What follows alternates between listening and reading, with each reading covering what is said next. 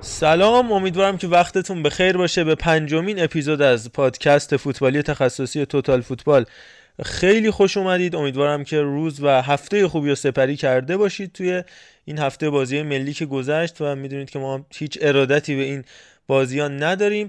الان که داریم با شما صحبت می‌کنیم پنجشنبه شبیه به تاریخ فکر می‌کنم 18 شهریور ماه ساعت 22:44 دقیقه. دو تا دو دو تا چهار که ضبط اپیزود پنجم رو شروع کردیم و امیدوارم که بتونیم یه اپیزود پروپیمون رو در کنار شما داشته باشیم. موضوعات مختلفی داریم. از فوتبال ملی گرفته تا فوتبال باشگاهی خارجی و همینطور فوتبال ملی و باشگاهی داخلی که فکر می‌کنم این اپیزود داخلیمون پروپیمونتر باشه. همونطور که می‌بینید عکس کاور هم مربوط به فوتبال داخلیمون. راجع به فدراسیون فوتبال به ویژه می‌خوایم حرف بزنیم و تیم ملیمون که این هفته تونستش دوتا برد خوب رو به دست بیاره این هفته که میگم این هفته گذشته و این هفته ولی در مجموع توی هفت روز اخیر. علاوه بر این قبل از اینکه بریم سراغ بچه ها این رو فراموش نکنید که توتال فودکست رو همراهش باشید و هیچ راهی جز معرفی سینه به سینه و دهان به دهان از نوع غیر تنفس. توسط شما نداریم. خبرها و اتفاقات جدیدی هم در راهی که فکر کنم در چند روز آینده مطلع بشید. می‌خوایم یه سری کارا بکنیم که به کمک شما خیلی نیاز داریم. ببخشید خیلی حرف زدم همین ابتدای کار. یک دوست خیلی خوب با ما همراهه که تو اپیزود قبلی نبوده و این اپیزود در کنار ما هست. با شایان مرادی نصب عزیز هستیم گزارشگر خوب فوتبال که صداش رو هم شنیدید و باهاش آشنا هستید. ایشالله توی هفته اخیر هم صداش رو از تلویزیون ایران خواهید شنید و با گزارشش همراه خواهید بود. شاهین جان شاهین چرا شاهین جان سلام. سلام خدمت همه شنوندگان خوب توتال فوتبال. محمد رضای عزیزم و همینطور رفقای با دانش و بسیار گلم که افتخار می‌کنم که اینجا هستم و توی پنجمین قسمت از توتال فوتبال یعنی خوب شد توی گلاتتون رسیدم. محمد رضا و خدا رسوندم و در خدمتتون هستم. امیدوارم که بتونم لحظاتی رو کنار شما باشم. بله گلات رو هم خیلی زیبا. الان دیگه گلات مد شده دیگه. و غیر از شایان با بچه های دیگه که همیشه هم در کنارشون هستیم با ما همراه هستن. بریم سراغ علیرضای عزیز که مثل اپیزود قبلی با ما هستش. ما سعی می‌کنیم هر چقدر که از این اپیزود حالا پنجم ششم جلوتر بریم دیگه کم کم سلام علیک و فاکتور بگیریم که تایم مفیدمون بره سراغ بحث. ولی چند تا اپیزود ابتدایی سعی می‌کنیم سلام علیک داشته باشیم که اگه تازه با ما همراه میشید بچه ها رو هم بیشتر بشناسید. علیرضای عزیز سلام. هم سلام خدمت همه دوستای گلم.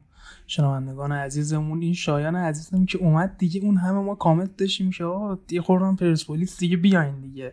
اینم پرسپولیسیتون خیلی مخلصم. البته شایان می‌دونم تکذیب می‌کنه که پرسپولیسی نیستش و کاملا بیطرفه. داداش گلاتو کی بله، گرفته؟ گلاتو. و بیطرفه. منم شهادت میدم که شایان بیطرفه و فقط لیورپول رو دوست داره. اون یه لیورپولی در کنار ما هستش. و چیزی نمیگم. بله بله بیطرف بیطرف بله من دیدم بیطرفه. من خودم دیدم بیطرف. بله عرفان ارشیزاده نازنین هم در کنار ما هستش و مثل همیشه از حضورش بهره مندیم سلام خدمت همه شنونده عزیزمون. خیر مقدم خدمت آقا شایان. انشالله که اپیزود خوبی باشه. و سهیل گرامی هم که از اپیزود قبلیت و همینطور اپیزود بعدی با ما همراه خواهد بود. خیلی خوشحالیم که با سهیل هستیم. سلام به همه. خیلی خوشحالم که اینجا هستم. به آقای مرادی هم سلام می‌کنم. کسی که یادآور اون بازی های خیلی خوشگل پرسپولیس توی ACL 2018 برا من. در مورد این ماجرایی هم که حالا آقای تالش و اینا صحبت کردن تقصیر شما ها نیست. پرسپولیس کاری کرده؟ همه عردا الان مال اونه. یه کمی کار سخته دیگه. من سعی می‌کنم از همین الان پرسپولیسی بودن رو به رخ بکشم که کار آقای مرادی این وسط یه ذره آسون بشه. شاید مطمئنا بیطرفه.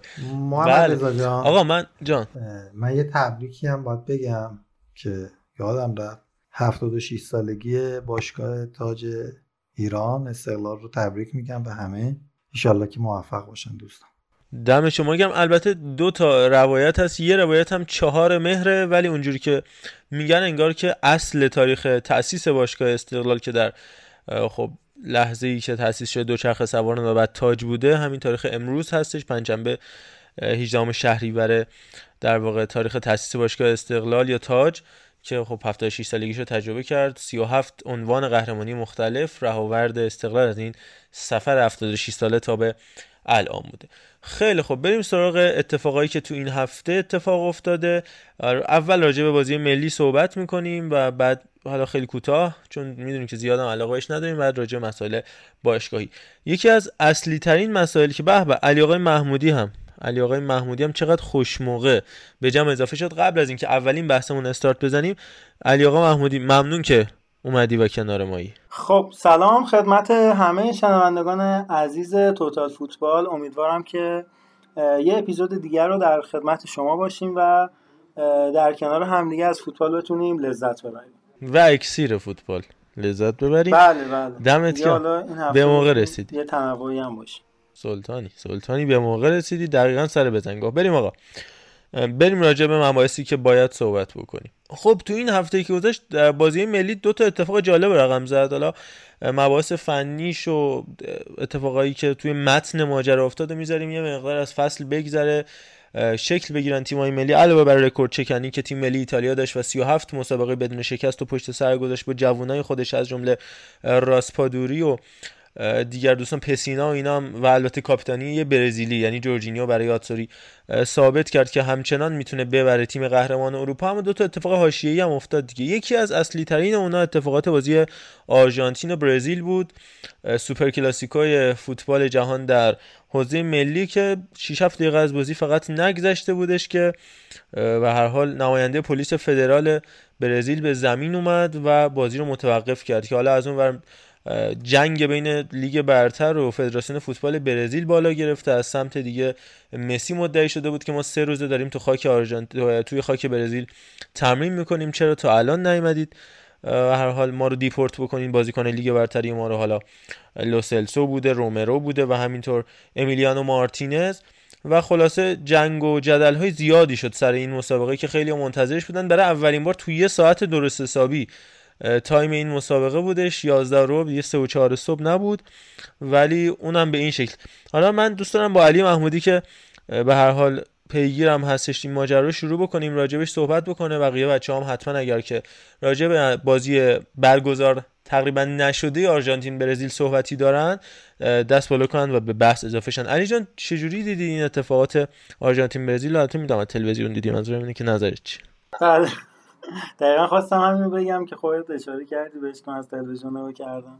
ولی خب در کنار این بازیکنایی که گفتی امی بواندی هم بازیکن استون ویلا هم بودش که در واقع این اتفاق افتاد و خب یه چلنجی فکر کنم حالا هم بین لیگ برتر انگلیس قرار رخ بده هم تیم ملی برزیل و هم فیفا.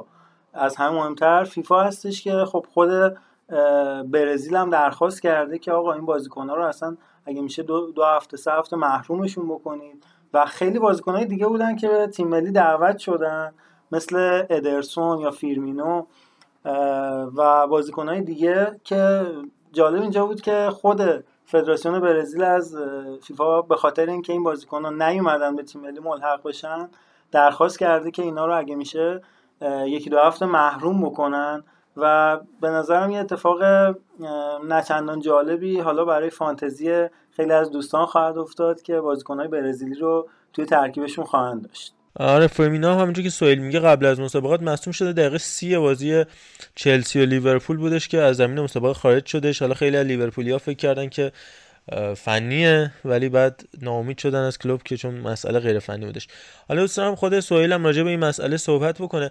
من اینو فقط اشاره بکنم که خب قطعا من فکر می‌کنم این اتفاقی اتفاقات برنامه ریزی شده ای بودش و منتظر بودن اصلا نگفتن این ماجرا رو به آرژانتینیا که بازی شروع بشه و بعد بلا فاصله بعد از شروع بازی اقدامات رو انجام دادن برای اینکه یه جورایی به رخ جهان بکشن یا مثلا نمی‌دونم یه مسئله مطرح کنن که بگن ما اگه بخوایم می‌تونیم بازی به این مهمی رو کنسل بکنیم یا حالا با اهداف دیگه ای دوستم هم راجع به این بازی صحبت کنه و نظرات خودش رو بگه. من فکر می‌کنم بیشتر از همه اینها کنفدراسیون آمریکای جنوبی مقصره چون که توی گزارش هایی که اومده بود خیلی ها ذکر کرده بودن که تایید نامه یا نمیم اون سرتیفیکیتی که برای سلامتی و ورود بازیکنها به تیم ملی آرژانتین داده بودن از طرف اینا ارجاع داده شده و بعد توی برزیل این مجوز صادر نشده. خب اگه قرار نیست که این بازیکنها بیان و بازی کنن که کنفدراسیون که بالاترین مرجع قاره هست نباید همچین کاری بکنه. به نظر من جمله مسی هم درست بود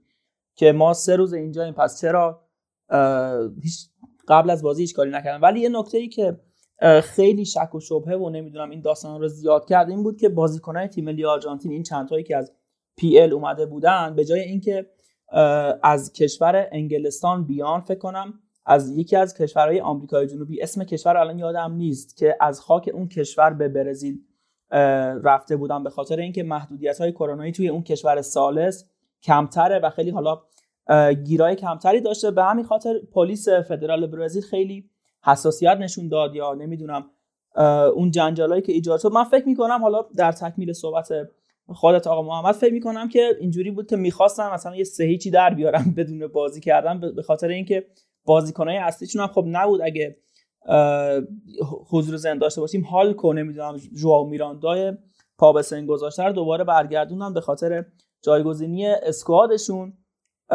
به نظر من که مقصر اصلی همه اینها کنفدراسیون فوتبال آمریکای بیشتر تا اینکه چه فدراسیون برزیل یا حالا هر ارگان دیگه ای چون که مجوز اصلی و اینا صادر می‌کنن. و چه جوری بوده که این اختلاف نظر و این دوگانگی شکل گرفته واقعا جز سوالایی که فقط توی جز ابهامایی که فقط توی AFC و همچین قاره هایی میشه دید. آره خیلی ممنونم ازت. این در تکمیل حرفات نکته اضافه بکنم بعد بریم با علیرضا همراه بشیم. کلا آمریکای جنوبی همون کنمبل فدراسیون اون منطقه آمریکا جنوبی که به نام کنمبل نام برده میشم این ماجرا خیلی توش زیاده. حالا سر همون فسادی که برای سپلاتر اتفاق افتاد هم خیلی از اعضای کنفدراسیون فوتبال آمریکای جنوبی شریک بودن توی اون ماجراها و بعد اجرای لو رفتن که چقدر رشوه گرفتن و حتی مثلا خود فدراسیون فوتبال آرژانتین که تاپیا حدود سی سال عنوان رئیس اون کنفدراسیون در واقع فدراسیون فوتبال آرژانتین فعالیت می‌کرد هم خیلی فسادها و لایه های کثیف زیادی پشت سرش بود و بعدم دیگه از دنیا رفت. انقدر بود که از دنیا رفت. ما رو یاد هیئت فوتبال عراق و جناب استاد غفاری میندازه که البته عمرشون دراز بود. از بعد از انقلاب هنوز هستن و خواهند بود. یه قانون بقا داره آقای غفاری. بریم با علیرضا همراه بشیم. ضمن اینکه توی پرانتز من یه چیزی بگم. مخصوصا سر بازی ملی همینطور بازی باشگاهی. ما سعی می‌کنیم که با مهمونای متفاوتی از خود قلب اون اتفاقات هم همراه بشیم. مثلا قرار بود تو این اپیزود به دلیل بازی که تیم ملی آذربایجان با پرتغال انجام داد و ما حجت حقوردی و علی قربانی رو داشتیم توی تیم ملی آذربایجان که خب ایرانی هستن حجت اقوری تا سال گذشته در پیکان بود علی قربانی هم که استقلال و سپاهان و نفت تهران. قرار بود حجت اقوری رو تو این اپیزود داشته باشیم. باشم صحبت کرده و متاسفانه سه مشکلاتی براش پیش اومد که ما نتونستیم تو این اپیزود با حجت همراه بشیم. ولی ان تو اپیزود بعدی و حالا روزهای آینده با فوتبالیست مختلف سعی می‌کنیم توی اپیزود هامون باشیم یا مربیا و همینطور بازیکنایی که در مورد مباحثی که صحبت می‌کنیم خودشون تو قلب اون ماجرا باشن و نقش داشته باشن توش. با علیرضا همراه بشیم نظرش راجع به این مسئله بدونیم و بعد آروم آروم بریم سراغ تیم ملی انگلستان. با عرفان و شایان هم توی اون بخش همراه بشیم و صحبت بکنیم. علیرضا تو هم نظر تو بگو راجع به این مسئله. من به نظرم بحث این قضیه سه هیچ شد و تو زمین نیومدن. یه سری ویدیو مثل رسیده از رخگن آرژانتین. اینو بریم بشنویم بیایم.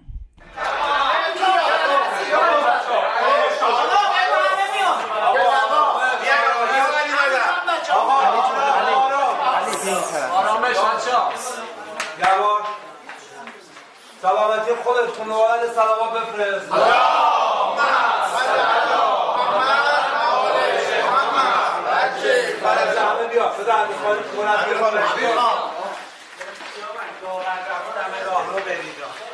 آره تا چیز و پرسپولیس یا نرفتن نبید بسم الله الرحمن الرحیم لا حول ولا قوة الا بالله العلی العظیم ذکر اون رو بچه یک دو سه یا الله یا محمد یا علی یا زهرا یا غریب مدینه یا حسین یا زینب یا ابوالفضل یا امام رضا یا مهدی ماشاءالله بعد مدت که توی این فیفا دی بودیم گفتیم آقا یه بازی خوب داریم یه ساعت خوب دیگه.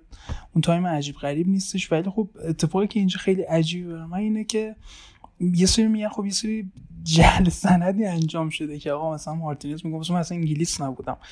در صورتی که آقا مثلا توی پاس خورده میشه که تو آقا از اون کشور ها رفتی یه کشور آمریکا جنوبی از اونجا رفتی برزیل. و این عدم هماهنگی خیلی عجیب غریبه که چرا یهو وسط بازی پلیس فدرال باید با اسلحه بیاد که بعد اوتامندی و آکونیا یعنی مشکلاتی ایجاد میشه و خیلی این اتفاق عجیب بود که چرا این یعنی برزیل میاده کشوری توی لیست قرمز کرونایی می‌ذاره که شهید بهتری از اونا داره و تا خشتگ استادیومی هاشون پره. این خیلی نکته جالبیه به نظرم که چجوری میشه که این اتفاق میفته. و من فکر کنم اتفاقای دیگه هم در جریان بوده. حالا علاوه بر اینکه گزارشگر عزیز مسابقه هم خیلی زیبا. البته من همین که این ماجرا به گزارش و به روند گزارش لطمه نزده خب خیلی جای شکرش باقیه. برعکس اتفاقی که کریستیان اریکسن افتاد. من شما خودم قرار گذاشتیم که تو هر اپیزود از این مسئله یاد بکنم. تو رو خدا از دستم ناراحت نشد. و حالا آقای خیابانی هم من رو تسلیت میگم بهشون خواهرشون رو هم از دست دادن. امیدوارم که حالشون خوب باشه. ولی حالا بگذاریم. بریم سراغ به نظر ماجرای تیم ملی انگلستان. حالا اونجا با ارفان و شایان هم صحبتمون رو ادامه بدیم. خب حالا من به صورت کوتاه برای کسایی که نمی‌دونن چه اتفاقاتی افتاد تو بازی انگلستان و مجارستان این رو بگم که خب اصولا تیم ملی انگلستان تو هر کشوری که میره اینکه بخوان هوش بکنن هست و مسائل نژادپرستانه توش زیاد کلا هم تیم ملی محبوبی نیستش. تیم ملی انگلیس و ولی ماجراهای نژادپرستانه توش زیاده. مخصوصا راجع بازیکنایی که خب سیاه چرده هستن رنگین پوست هستن. مثل رحیم استرلینگ یا حالا تا حدی کایل واکر. این اتفاق میفته. حالا استرلینگ شدیدتر و تو این مسابقه هم این ماجرا باز هم تکرار شد متاسفانه. و حالا عکسای جالبی بودش که رحیم استرلینگ داشت شادی بعد از گل رو انجام می‌داد و در این حال داشتش یه سری نوشابه هم به سمتش پرتاب می‌شد و حالا بعد از شادی گل فکر می‌کنم دیکلان رایس بودش که هم دیکلان رایس و هم جک گریلیش اون نوشابه ها رو قشنگ گرفتن و خوردن و اینا. خیلی دنی آلوز طور که اون موضوع گرفت خورد. این ماجرا برای تیم ملی انگلستان افتادش. حالا دوست دارم با عرفان همراه بشیم. بعدم با شایان این ماجرای نجات پرستانه تا کی قرار ادامه پیدا بکنه و اینکه چرا بیشتر اینقدر این مبحث راجع به تیم ملی انگلستان؟ عرفان به نظرت و مثلا اگر تیم ملی ایتالیا میره خب اونجا هم مویسکینو دارن. حالا گاهی اوقات آنجلو بونا رو دارن. چرا راجع به اونا این اتفاق نمیفته والا این مبحثی که مطرح می‌کنی بیشتر ریشه در تاریخ داره و اینکه انگلستان و حالا خود امریکا مسائلی که در مورد بحث نجات پرستی و مهاجرت ها و سبقه حالا مستعمر جویانه که داشتن یعنی جایی که بهشون تاختن و حالا رشد هایی که در این کشور بوده اینا مال بحث تاریخیه به نظر من بیشتر که انگلیس همیشه یه پای کاره در بحث ورزش. خب خیلی پریمیر لیگ بولت هستش. امریکا هم تو بحث حالا سیاسی و حالا مسائلی که می‌دونیم خودمون دیگه. اما اینکه اصولا آدمای نجات پرستی هم هستن حالا اونایی که بیشتر هشت و نشت داشتن با انگلیسی ها و این تیپ آدما میگن که اصولا این کاراکتر رو دارن. همونطوری که به نظر من خود ما ایرانی ها هم یه لایه خیلی پنهانی رو داریم. همه در بگراند خودمون با این قومیت دادن نسبت دادن ها که تو زمینه نجات پرستی داریم. این که تو انگلیس این اتفاق میفته به نظر من دلیلش تاریخیه. حالا به اون قضیه بعدا می‌تونیم مفصلا بپردازیم.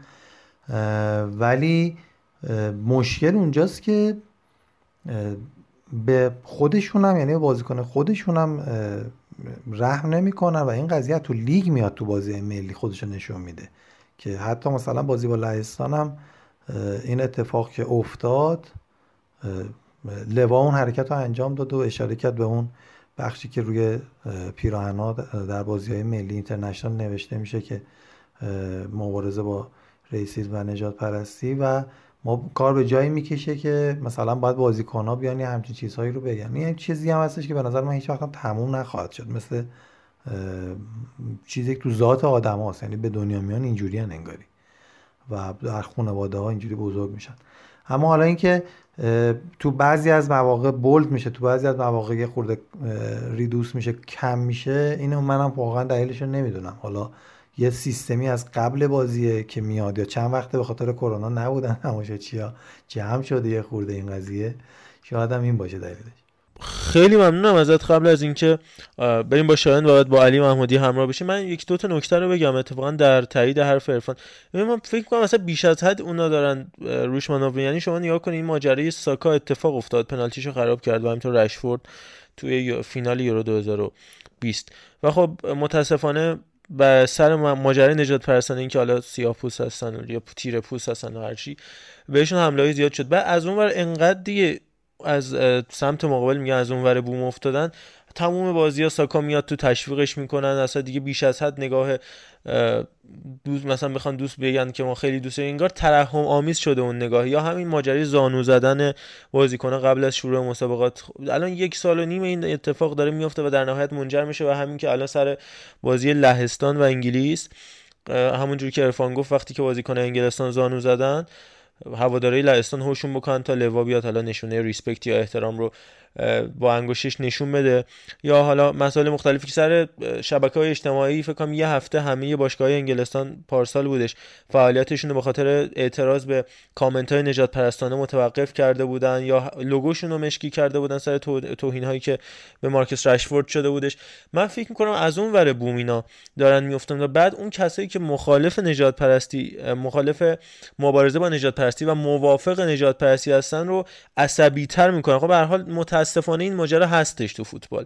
و تو حالا ما غیر از فوتبال توی ما توی جامعه انگلستان و هواداران فوتبال انگلستان.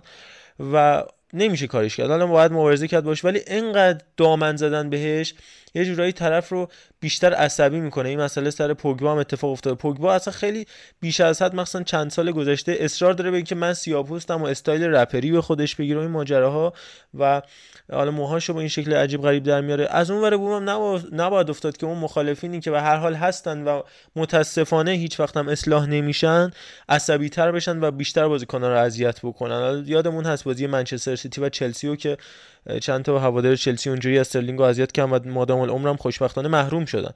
ولی خب اینجوری عصبی تر میشه حالا نظر شایان رو هم کوتاه بشنویم و بعد خودت شایان به علی محمودیان پاس بده که اونم نظرش رو بگه با توجه که پیگیر فوتبال انگلیس هست. حالا فکر کنم شایان تلفنش در خورد تا شایان بره بیاد با عرفان و علی همراه بشیم بعد حالا با شایان صحبت می‌کنیم. عرفان نظر آره چیه؟ گریزی که شایان زد به بحث نتیجه نگرفتن تیم ملی انگلستان کلا مشکلیه که از 66 به بعد حالا اون بحث قهرمانی انگلیس وجود داشته به خاطر داغ بودن کلکلای کلکل که نه رقابت داخلیشون و اینکه بازیکنان انگلیسی اصولا کم از خود کشور انگلیس و لیگ اون کشور میان بیرون و دائم با همدیگه در حال کنتاکت و کلکل هستن و این قضیه خیلی جدی تر از بحثای ملیه. حالا این هم هستش که شاید این لیگ رو خاص می‌کنه و همیشه رقابت توشون جذاب تا آخرین هفته از پایین ترین تیم تا بالاترین تیم و شاید این خودشو میاره توی تیم ملی نشون میده.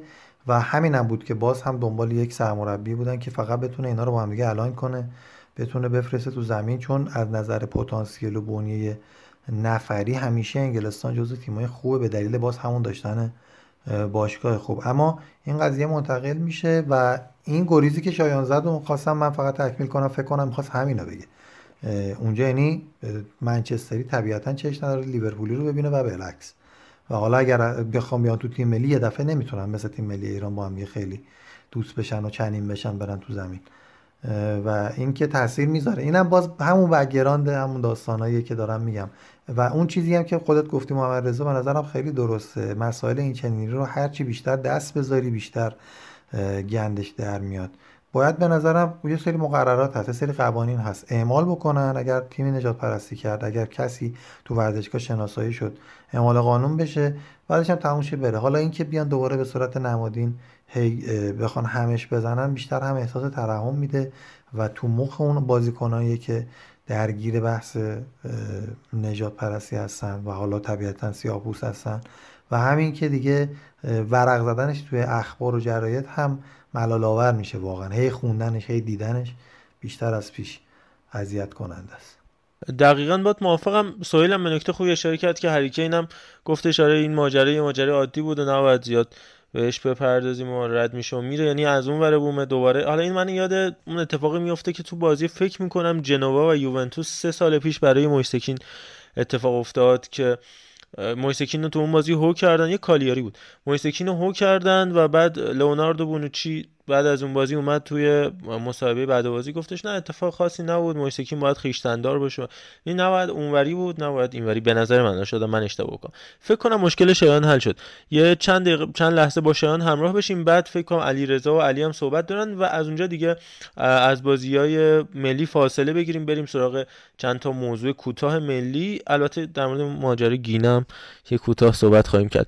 شایان هستی؟ با ما همراه می‌تونی بله باشی الان؟ می‌کنم بابت اینکه تلفنم زنگ خورد و من مجبور شدم قطع کنم. می‌خواستم اینو تو ادامه بگم. از بیرون توی ملی انگلستان و اون نفرتی که به حال هواداری خودیشون به اون تیم دارن از بیرون شاید یه بیغیرتی به قول آقا پر... علی آقا پرمی بیغیرتی این بوده مشکل ولی اینجوری نیست واقعا. از روی تعصب زیادیه. ما میگیم اگه مثلا مردم انگلستان تعصب نداشته باشن. پس اونور چرا مثلا لیورپولی که سی سال قهرمان نشده اینجوری هوادارش پشت هم در میان اینجوری سرود تو هرگز تنها قدم نخواهی زد و میزن یا منچستری که بعد از فرگوسن کاملا غرق شد و اصلا دیگه اثری از منچستر نبود رو هوادارش حمایت کردن و اونجوری تیمشون رو به حال کشوندن که الان دوباره داره تبدیل به زمان فرگوسن میشه با توجه ستاره هم که جذب کرده. جنبندیش اینه که آقا تعصب زیادی هم دیگه از اون ورش می‌زنه بیرون. و این مشکل پیش میاد. عذرخواهی می‌کنم بابت اینکه قطع شد. خواهش می‌کنم نه با فکر کنم علیرضا هم نکته داشتش که میخواستش به این بحث اضافه بکنه. و علیرضا هم باشیم. آره چند تا نکته که هست. که ما از خود گفتین ترحم و اینکه چرا انقدر واسه انگلیس این اتفاق میفته ببینید ترحم انقدر زیاده که تو کشور مثل انگلیس و آمریکا مثلا تو آمریکا میگن آقا تو سیاپوست داشته باشی یا راجع به یه سیاپوست فیلم بسازی قطعا اسکار مال توه.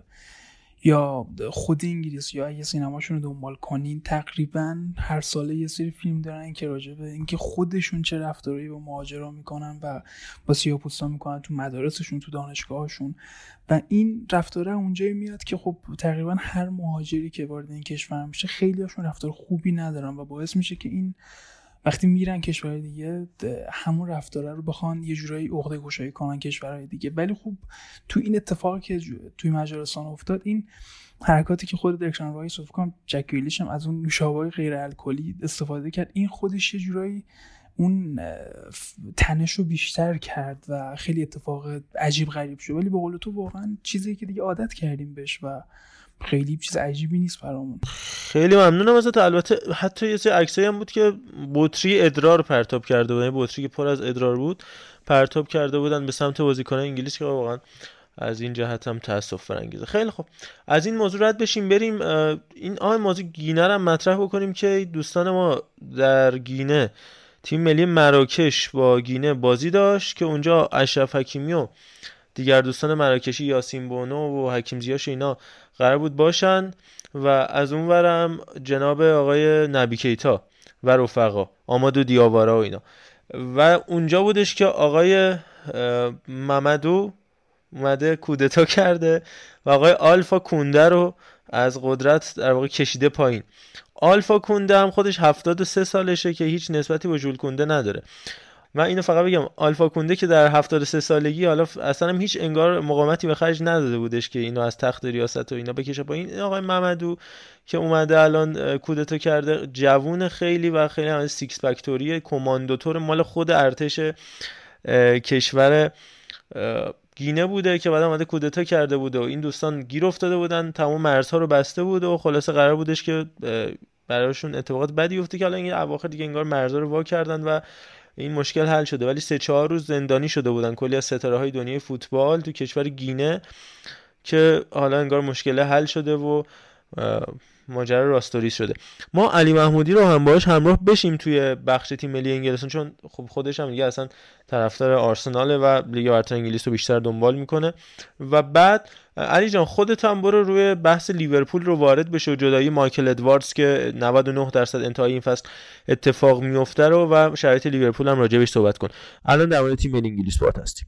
خب در مورد تیم ملی صحبت خیلی خوبی رو بچه ها انجام دادن. حالا هیچ وقت ما تو رسانه های انگلیس نمیشنویم که اگه مثلا ما لیورپول یا منچستر یونایتد یا آرسنال یا چلسی قوی داشته باشیم تیم ملی قوی خواهیم داشت.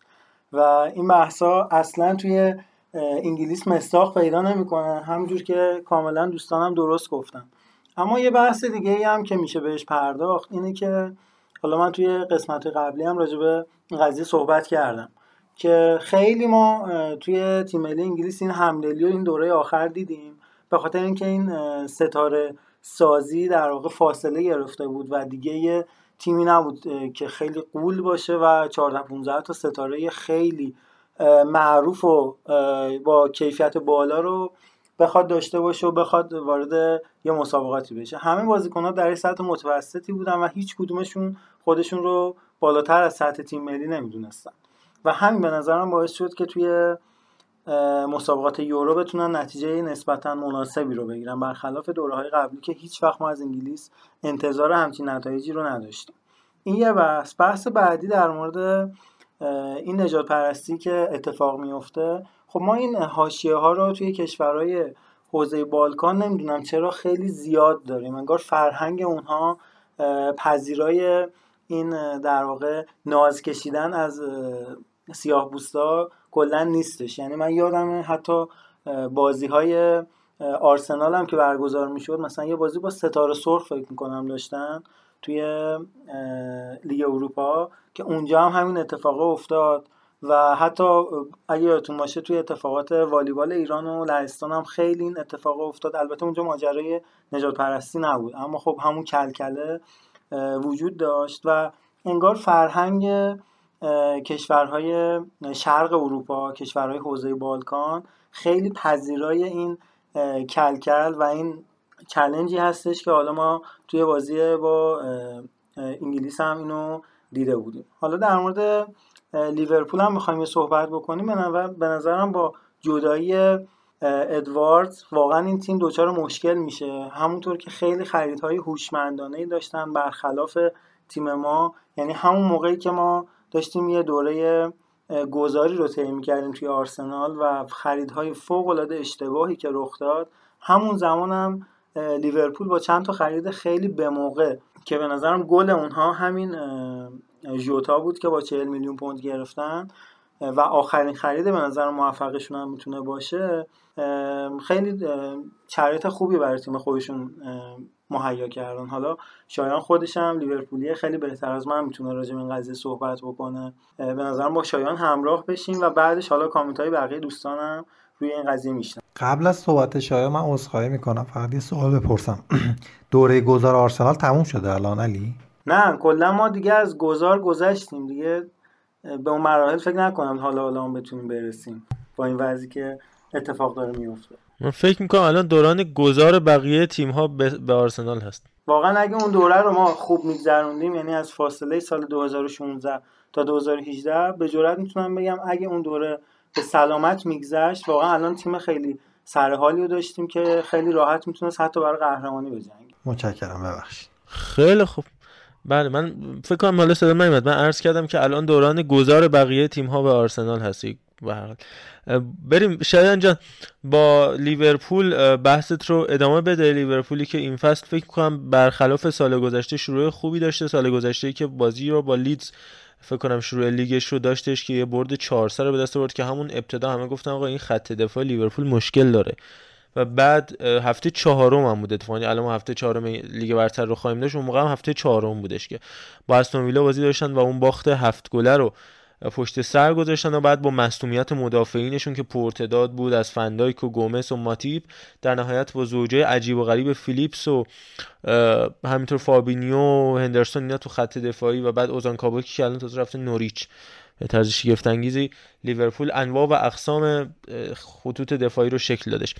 بریم با همراه بشیم و بگیم که فقط تنها خرید لیورپول در فصل نقل و انتقالات کناته بود و اونورم یورگن کلوپ گفتش خرید جدید ما یکیشون الیوته بازیکنی که به صورت قرضی سال گذشته در چمپیونشیپ بود و حالا کم کم به ترکیب اصلی لیورپول داره می‌رسه. محمد راجب نقل و انتقالات که اصلا حرفی نمیشه زد برای تیم لیورپول چون اصلا پنجره نقل و انتقالاتی نداره این تیم یعنی در و پنجره نداره.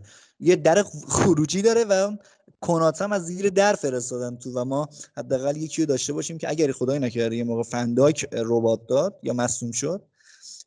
بتونم بذارن جاش. من خیلی برام عجیبه. مگه میشه تیمی که به حال همین یکی دو سال پیش قهرمان لیگ قهرمانان اروپا شدش و امسال هم یکی از مدعی قهرمانی لیگ انگلیسه و حالا دوتا بازی اولش هم خدایی خوب بازی کرد. یعنی جلو چلسی هم بازی سومشون تیمی نشون داد که اگه بازیکناش باشن یعنی همشون باشن که این اتفاق خب تو لیگ انگلیس با اون فشردگی بعید بدونم این اتفاق بیفته که همشون تا پایان فصل باشن. می‌تونه اتفاقات خوبی رقم بزنه اما خب نمیشه. صلاح تا کی می‌تونه همش fix باشه؟ مانه کی می‌تونه؟ فیرمینو کی می‌تونه؟ ذخیره های جانشین رو می‌بینیم. اوریگی و مینامینو و نمی‌دونم اکسلید چمبرلین و حالا جوتا به حال یه خرید بسیار خوبی بوده. می‌تونه آخرین خرید خوب لیورپول و باید ببینیم که با این نفرات چه می‌کنه. تو خط دفاع هم که پارسال از وقتی که فن دایک جلوی اورتون رباتش رو داد و مصدوم شد کلا تیر روزی های لیورپول شروع شد و این نشون میده که چقدر یک بازیکن می‌تونه تاثیر بذاره توی تیم و لیورپول کلا از کورس قهرمانی جا موند و حتی در آستانه از دست دادن کسب سهمیه فصل یو رو هم داشت. اما خب امسال فنداک هست. و همین هم باعث شده که تیم لیورپول دو بازی اول گل نخوره و جلو چلسی هم اون هد وارد دروازش بشه. توی لیگ قهرمانان هم به حال با تیمایی الان همگوره که تیمای فوق العاده قوی اتلتیکو مادرید میلان و پورتویی که خب هممون به خاطر مهدی تارمی این روزا دنبالش می‌کنیم. بعد که سرحال سرنوشت لیورپول چی می‌خواد بشه. خیلی ازت ممنونم. حالا قبل از اینکه بریم با ارفان همراه بشیم و بعد با سایل علیرضا رو به لیورپول صحبت بکنیم من اینو بگم که اگر که فکر کنم تا از قبل با پاننکا همراه بوده باشید ما یه اپیزود فکر کنم نزدیک نیم ساعت حتی بیشتر راجع به سرنوشت مایکل ادواردز و اینکه چگونه به لیورپول رسیده صحبت کردیم و حالا مخصوصا تو اون زمانی یه سال نیم پیشی که راجع به مایکل ادواردز حرف زدیم نگاه ها بهش مثبتتر بود. با گذشت زمان الان یه مقدار هواداری لیورپول نسبت بهش بدبین شدن و حتی شاید خیلیا خوشحالم بوده باشن از خروج احتمالی ادواردز از لیورپول که مدیر ورزشی کلوب هستش و اجرای حالا الان با اومدن پاراتیچی به انگلستان و تیم تاتنام میشه گفت داره جایگاه شمانه بهترین مدیر ورزشی انگلستان به عقیده خیلی ها از دست میده. ولی این رو هم بگم که حالا چرا اضافه کنم چرا خیلی از هواداری لیورپول ازش شاکی هستن؟ زمینی که شایان میگه ما ما قهرمان خواهیم شد در ادامه حرفاش. خب خیلی میگن که مثلا بازیکنایی رو که باید میفروخت و نتونست بفروشه. در واقع متضاد اون چیزی که در سال گذشته اتفاق افتاده بود که چقدر خوب تونسته بود بازیکنه مثل رایان بروستر و همینطور دومینیک سولانکر رو یه جورایی بعد تو پاچه تیمای حریف با قیمت عجیب غریب فرو بکنه. این کارو می‌خواست با مینامینا انجام بده نتونست. می‌خواست با ناتانایل فیلیپس انجام بده نتونست. در نهایت روز آخر نقل و انتقالات مجبور شد قرارداد فیلیپس رو تمدید بکنه که رایگان جدا نشه. جردان شکیری با قیمت خیلی نازلی به لیون فروختش و نتونست خرید آنچنانی و برای تیمی که خب درآمد خوبی هم داره ولی حالا انگار اف بهش قطره پول میده.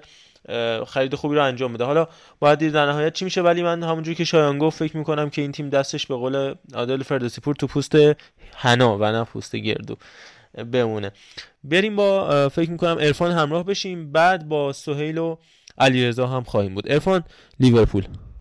من خدمت یعنی در حضور دوستان لیورپولی و به خصوص آشایان خیلی جسارت نمی کنم فقط این نکته رو بگم که لیورپول اسکوادش اسکواد خوبیه انصافا و به یورگن کلوب برمیگرده که چه جوری بتونه با اینا کار بکنه و دوباره انگیزه رو تو دل اینا زنده بکنه فقط یه اتفاقی که افتاد سال گذشته و مصومیت فندایک ستون خیمه هر تیمی دفاع وسط ها هستن یه نگاهی من الان دارم می‌کنم به کتاب استاد در کتابخونه کتاب رهبری الکس فرگوسن و میگه که من همیشه دفاع وسط ها رو می‌گرفتم مطمئن می‌شدم بعد تیمم رو میچیدم تازه. فنداک توی لیورپول حکایت پویول در بارسلونا حکایت فردیناند ویلیچ در منچستر یونایتد حکایت راموس در رئال مادرید. یک چیز عجیب و غریبی شاید از اونها هم مهمتر بود و فصل گذشته رو بذارید به حساب نبود فنداک و امیدوارم حالا با برگشتش بعد از عمل ربات صلیبی بتونه همون کیفیت رو به نمایش بذاره. لیورپول تا پایان امسال این فصل نفر به اندازه کافی داره اگر مصومیت اونجوری به وجود نیاد. و به نظرم می‌تونه جمع جور بکنه. همین که همین صلاح مانه ای که حالا شاید میگه تا کی می‌تونن fix باشن بابا اینا تازه جوونه در مقابل کسایی که ما امیدوار بودیم تو تیم بمونن. سوارز و مسی. سه چهار سال اینا کوچیکترن. و اینکه اگه هم بتونه همین squad ش رو حفظ بکنه و با یه بدنسازی خوبی بتونه نگهشون داره از مصدومیت به نظرم لیورپول این فصل قویه دیگه. ما یه پیش بینی هم کردیم دیگه. لیورپول من گفتم دوم یا سوم میشه این فصل که خوبه به نظرم.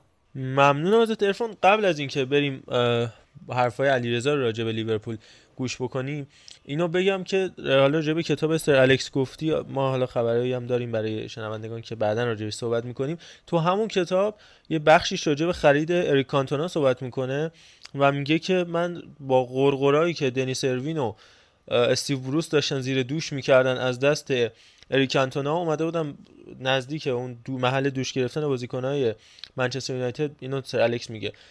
داشتم گوش می‌کردم حرفاشون اونا داشتن دین سروین و استیوروس داشتن قور می‌زدن که این کانتونا عجب بازیکنی بابا. مثلا پدر ما رو در آورده بود ما رو از نفس انداخته بود و همونجا آره دقیقاً آره در بازی یونایتد و لیدز. که دقیقاً تو بخشیه که حالا خیلی اسپویل نکنیم اینا رو شاید بگیم بهتر باشه. تو میگه از نشونه های رهبری خوب شنیدنه و میگه من خودم رو تو فضاهایی قرار میدم که بتونم چیزهایی که شاید کسی فکر نمی‌کنه رو بشنوم. و دقیقا همین که ممرزا گفت از قرقرا و از چیزهایی که می‌گفت نفرات خوب من بودن دیگه مثلا دنی سروین و اینا.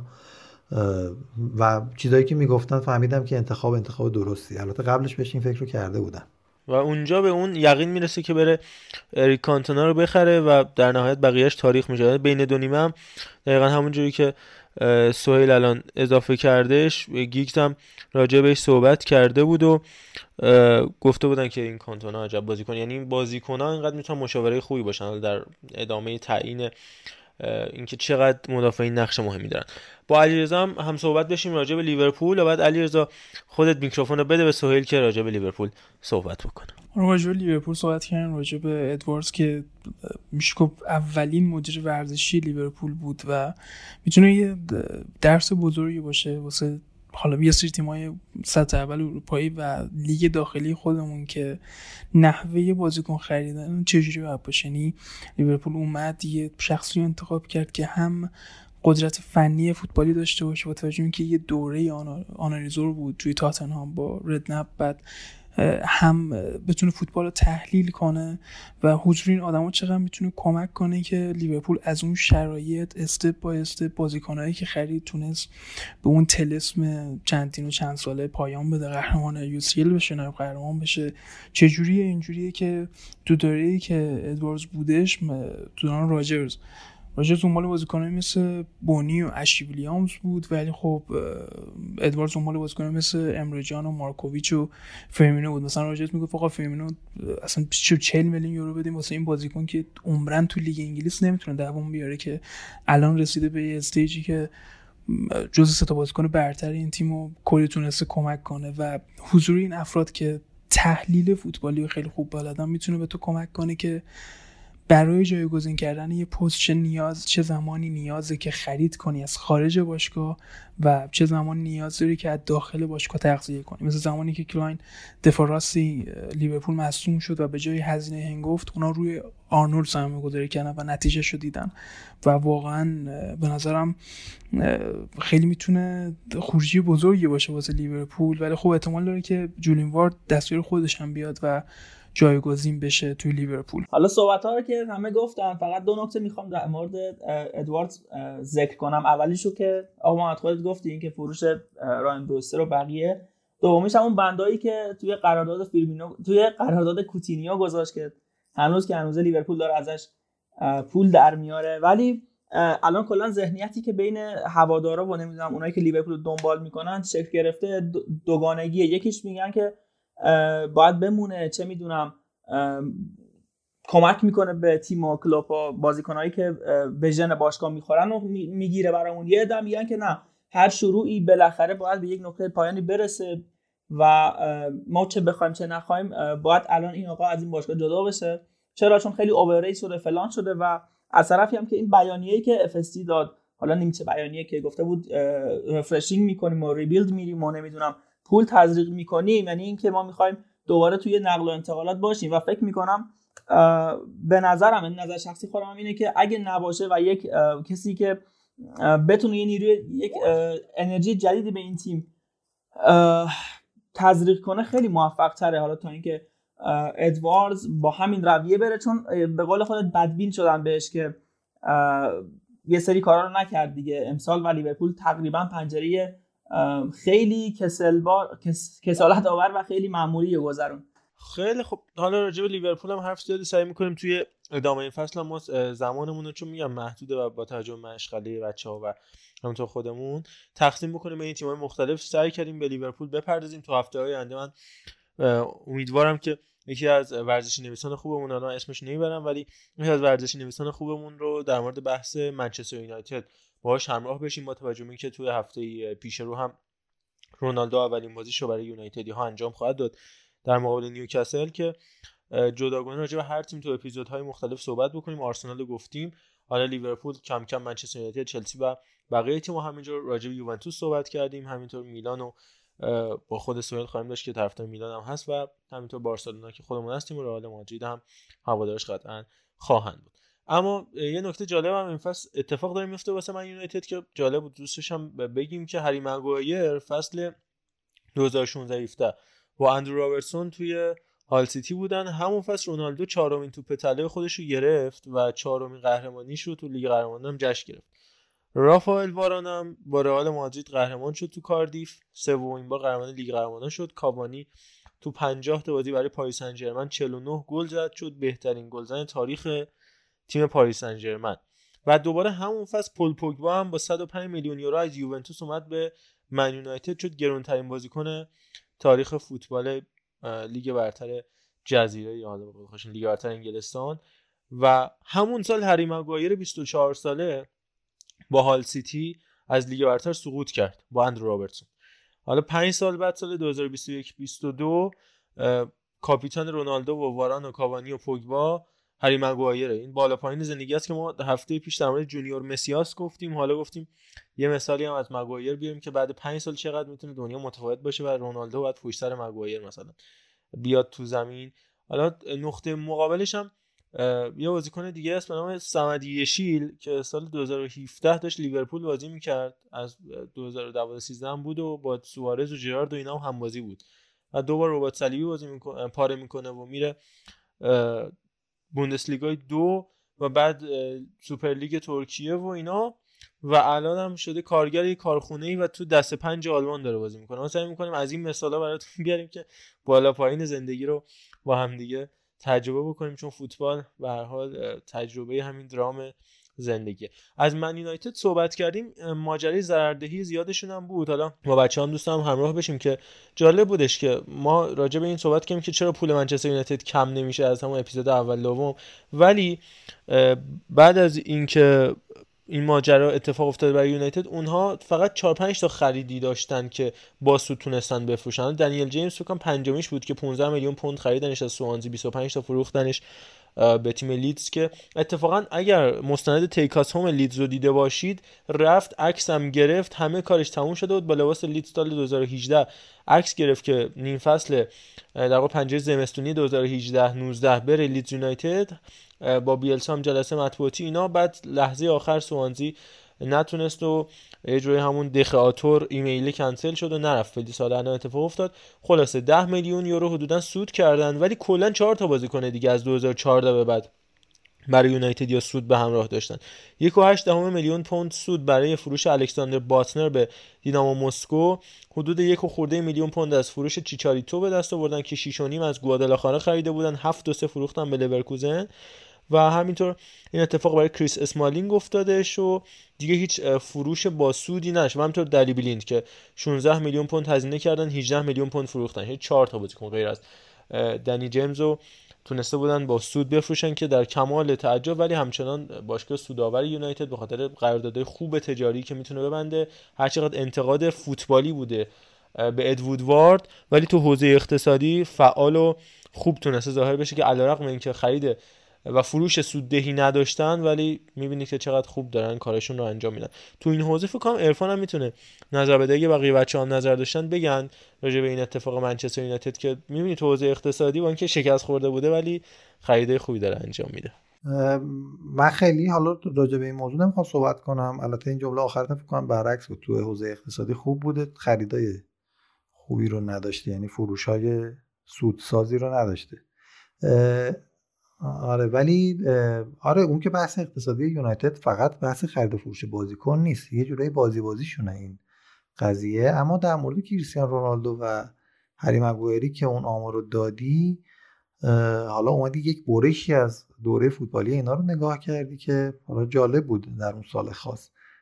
به نظر من توی بازی آینده فکر کنم بازوبند بده به کریستیان رونالدو. حالا یک سورپرایز احتمالاً داشته باشه. به نظرم پور بیرا هم نیست. نظر سابقه هم بخوای ببینی. سالهایی که رونالدو بازی کرده در یونایتد از خود هری مگوایر بیشتره.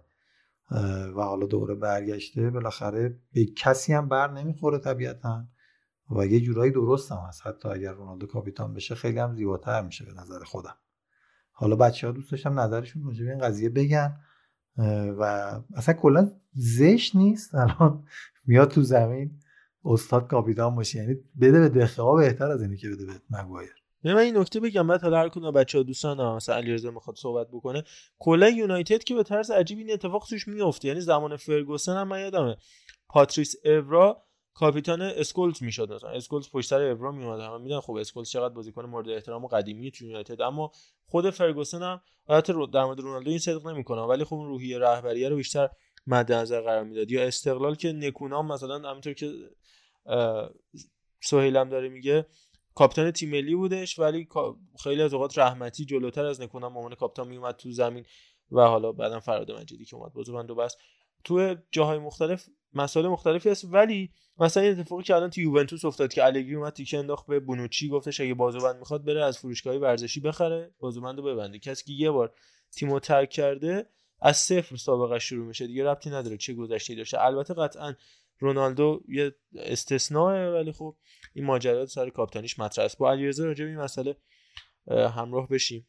آره من دقیقا نکات همین نکات رو می‌خواستم بگم ما که انگار بازیکنی که جدا میشه حالا هر عقبه ای داشته باشه انگار کلا ریست میشه قضیه. اما در یعنی برای قضیه مثل رونالدو واقعا حالا یکی دیگه بود می‌تونستیم بگنجه قضیه. خود مگویر هم مثلا منطقی نیست کاپیتانه چرا این یورو کاپیتانه؟ و به نظرم واقعا بعد برسه به رونالدو واسه هم وچه کار راجب اون اتفاق درآمدزاییشون هم یه تا حدودی هم میخورده. قیمت های داره نجومی میشه و خب طبیعتا رو بازیکن های لول بی و سطح پایین هم تاثیر می‌ذاره. یعنی صرفا اینجوری نیست که بازیکن مثل امباپه قیمتشون خیلی عجیب غریب میشه. نسبت به بازیکن های شبیه به اونا تو سالهای گذشته خب طبیعتا رو بازیکن مثل چیچاریتو جیمز اینام تاثیر می‌ذاره که یعنی یه جوری انگار تورمه یه تاثیر داشته و اینم نمی‌تونیم بی تاثیر بدونیم. من یه چیزی اضافه بکنم فقط راجع به اینکه یه بازیکنی میره برمیگرده اصطلاحا صفرش فعال میشه. رونالدو و کارلوس کیروش رو خود فرگوسن بهشون گفته بوده که تنها جایی که از اینجا می‌تونید برید یعنی یا من راضیم که برید رئال مادریده که هر دوتاشون اتفاق براشون افتاد.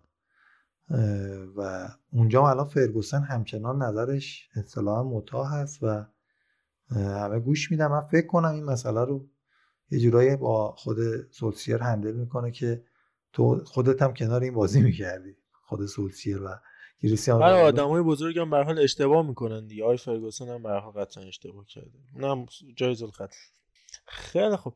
این راجب ماجرای منچستر یونایتد که صحبت کردیم دو تا مسئله دو تا مسئله دیگه هم تو فوتبال اروپا خیلی کوتاه راجبشون صحبت بکنیم و رد بشیم بریم تو فوتبال داخلی تا این نیم ساعت 40 دقیقه آینده رو فوتبال داخلی باشیم.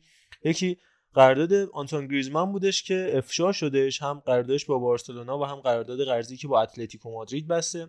راجب قراردادش با بارسلونا اصلا به شدت عجیب و غریب این قرارداد ننگین بودش که 135 میلیون یورو بودش 120 میلیون یورو بنده فسخ 15 میلیون هم جلوگیری از شکایت اتلتیکو که حدودا در نهایت اون چیزی که میگم 400 میلیون یورو بارسا هزینه کرد که برای نیمار جایگزین پیدا کنه که این آخریش هم رفت و با بند خرید اجباری 40 میلیون یورو قرض دادن. حالا خریداری میشه احتمال بسیار زیاد توسط اتلتیکو موهاشم کوتاه کرد. فصل اول 17 میلیون یورو بودش که تو فصل پنجم یعنی هر سال یه میلیون یورو اضافه می‌شد. فصل دوم 18 امسال قرار بود 19 میلیون یورو بگیره. تو فصل پنجم به 21 میلیون یورو هم می‌رسید. دستمزد گریزمن.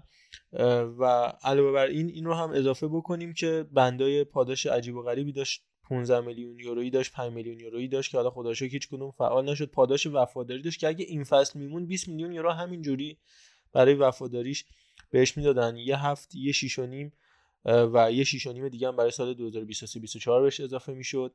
و به ازای هر مرحله حذفی لیگ قهرمانان که می‌رفت بالا دوباره یه میلیون یک و نیم میلیون دو نیم میلیون. قهرمانی تو لیگ قهرمانان مثلا 3 و 75 میلیون اضافه میشدش به قرارداد آنتوان گریزمان که همینجوری هی ننگین ترش می‌کرد. در نهایت حدود 177 میلیون یورو می‌شد قراردادی که برای آنتوان گریزمان بسته شده بود. و در نهایت هم تو مصاحبه ای که انجام داد امروز گفت بهترین اتفاق چند سال اخیرم بازگشتم به اتلتیکو مادرید بود که تازه برای پیوستنش به اتلتیکو 40 درصد دستمزدش رو کاهش داده. که از 26 میلیون یورو دریافتی ناخالص رسونده 15 میلیون یورو. پول انتقال قرضیش هم یعنی پول signing fee به بارسلونا تعلق نمی‌گیره به خاطر انتقال قرضیش به اتلتیکو. و باید بیش از 50 درصد بازی رو برای اتلتیکو هم بازی بکنه که بتونه بند انتقال قطعیش فعال بشه. و سود بارسلونا هم همون 40 میلیونیه که به دست میاره و دستمزدهایی که نمیده که حالا طبق صحبت لاپورتا گفته که ما با این انتقالایی که این فصل داشتیم می‌تونیم سال آینده به انتقالای بزرگ فکر بکنیم و وارد رقابت در بازار بشیم. کاری که رئال مادرید در سال گذشته ترش انجام داد. امسال تونست کاماوینگا رو بگیره که من فکر کنم یکی از خریدای خیلی خوب نقل و انتقالات بود که دیروزم معرفش برگزار شد. تو این حوزه اقتصادی راجع به یوونتوس هم می‌تونیم صحبت کنیم. من آمار یوونتوس رو بگم بعد نظر بچه‌ها راجع به یوونتوس هم بپرسم. یوونتوسی که متحمل ضرر 190 میلیون یورویی شده که بیش از دو برابر ضرر ثبت شده تو فصل 2019 20 که اون فصل 89 میلیون یورو. ضرر کردن که حالا باز این باز مربوط میشه به کریستیانو رونالدو که جولای تا دسامبر 2020 113 میلیون یورو ضرر کردن. ژانویه تا ژوئن 2021 هم 77 میلیون یورو که اصلی تا این دلیل این ضررها رو یکی حقوق 31 میلیون یورویی رونالدو می‌دونن هست تو یک نهایی لیگ قهرمانان. و بدون تماشاگر بودن مسابقات با توجه به اینکه ورزشگاه اختصاصی یووه خیلی ورزشگاه بزرگی از بقیه ورزشگاه ایتالیا بزرگتره. پس این سه تا باشگاهی که سوپر لیگو می‌خوان می‌بینید که چقدر مشکل دارن از لحاظ مالی و اقتصادی که ما خیلی راجع صحبت کردیم. فکر می‌کنم فکر کنم علیرضا می‌تونه راجع این مسئله صحبت بکنه که چقدر این اقتصادی تو هم تو بارسلونا هم یوونتوس اثرگذار بوده. یوونتوسی که داره به سوی بارسلونا شدن پیش میره. مکنی هم که آقای پولیشیچو. اینا علی محمودی هم دوست دارم بعدش صحبت بکنه حتما راجع به مسئله اقتصادی. مکنی رو مهار کنید. خواهشم اینه. آره نکته ای که هست همین قرارداد گریزمان می‌تونه نشون بده که واقعا نحوه مدیریت تو بارسلونا که مراجعش هم صحبت کرده بودیم چجوریه که یعنی اصلا خندهدار این قضیه که تو بیا یک میلیون و 500 هزار یورو تو دو سال گذشته صرفا پاداش بگیری که تیمت رسیده تا یک هشتم و نیمه نهایی. وقتی چنین قراردادایی بسته میشه طبیعتا ما به اینجا می‌رسیم که سران این باشگاه میفتن به دنبال یه پروژه عجیب غریبی که بتونن افتضاحهای مالی و اقتصادیشون تو دوران کرونا که هیچ پیش بینی واسش نداشتن. یعنی این باشگاه هیچ ایده ای راجع به اقتصاد نداشتن که به این لول می‌رسن که راجع به این قضیه صحبت کرده بودیم که آقا یه تیم مثل منچستر یونایتد وقتی یه الگوی مالی داره همه احتمالات رو در نظر می‌گیره که آقا من اگه از این راه این راه این راه دارم درآمدزایی می‌کنم اگه یکیش از دست بره چجوری می‌تونم با یه گزینه دیگه کاورش کنم؟ ما این اتفاقات رو توی مثل یوونتوس نداشتیم.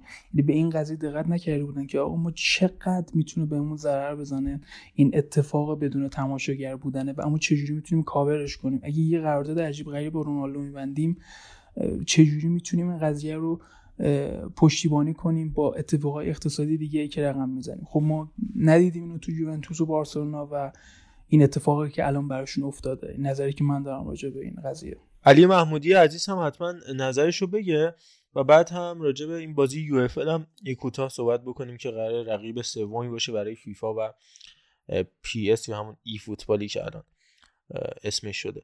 علی نظرت راجع به مسائل اقتصادی؟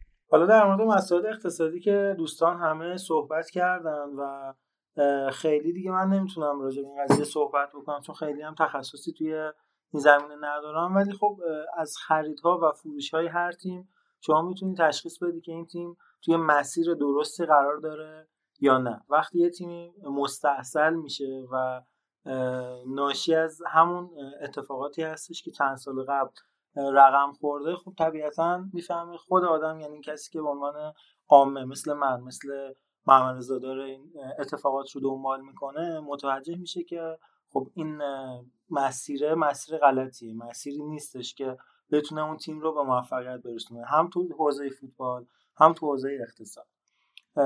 این یه بحث. بحث بعدی هم در مورد این بازی جدیدی که حالا تو خودت هم راجع صحبت خواهی کرد. نظرم خیلی اتفاق جذابیه که یه رقیب درست حسابی احتمال خیلی زیاد برای فیفا و پی اس امسال اضافه میشه. حالا با توجه به پنجره عجیب و غریبی که ما امسال داشتیم و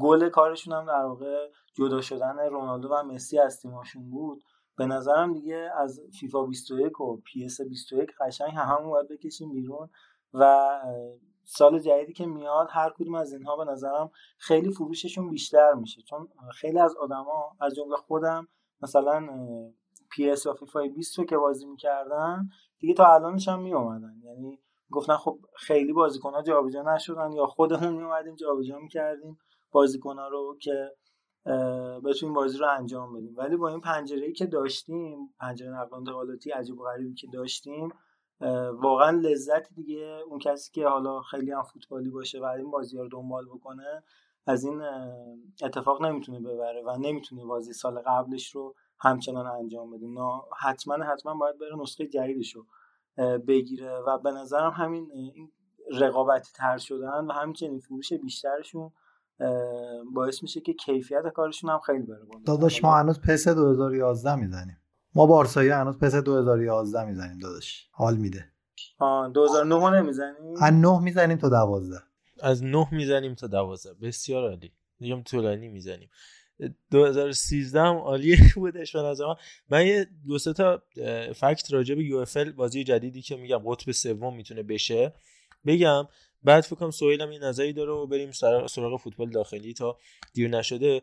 UFL سری جدید بازی کامپیوتریه که PlayStation 4 و 5 و انواع اقسام Xbox رو support می‌کنه مثل فیفا. دیگه با PC نمی‌تونن تطابق پیدا بکنن. از 25 August 2021 تریلرش بیرون اومده و قراره که اضافه بشه. میگن این پروژه که از سال 2016 استارت زده شده. به عنوان license هم حالا با FIFPro صحبت کرده بوده. اسپانسرش هستش و میگن آمار خیلی دقیقی داره گرافیک خیلی بالایی داره و تنها تیمی که الان license ش رو به صورت رسمی اعلام کردن که داره فعلا فقط وست هم یونایتد هستش ولی قرار شده که تا چند روز آینده اتفاقای مهمی راجع به UFL مطرح بشه. یه مقدار فعلا مبهم هستش.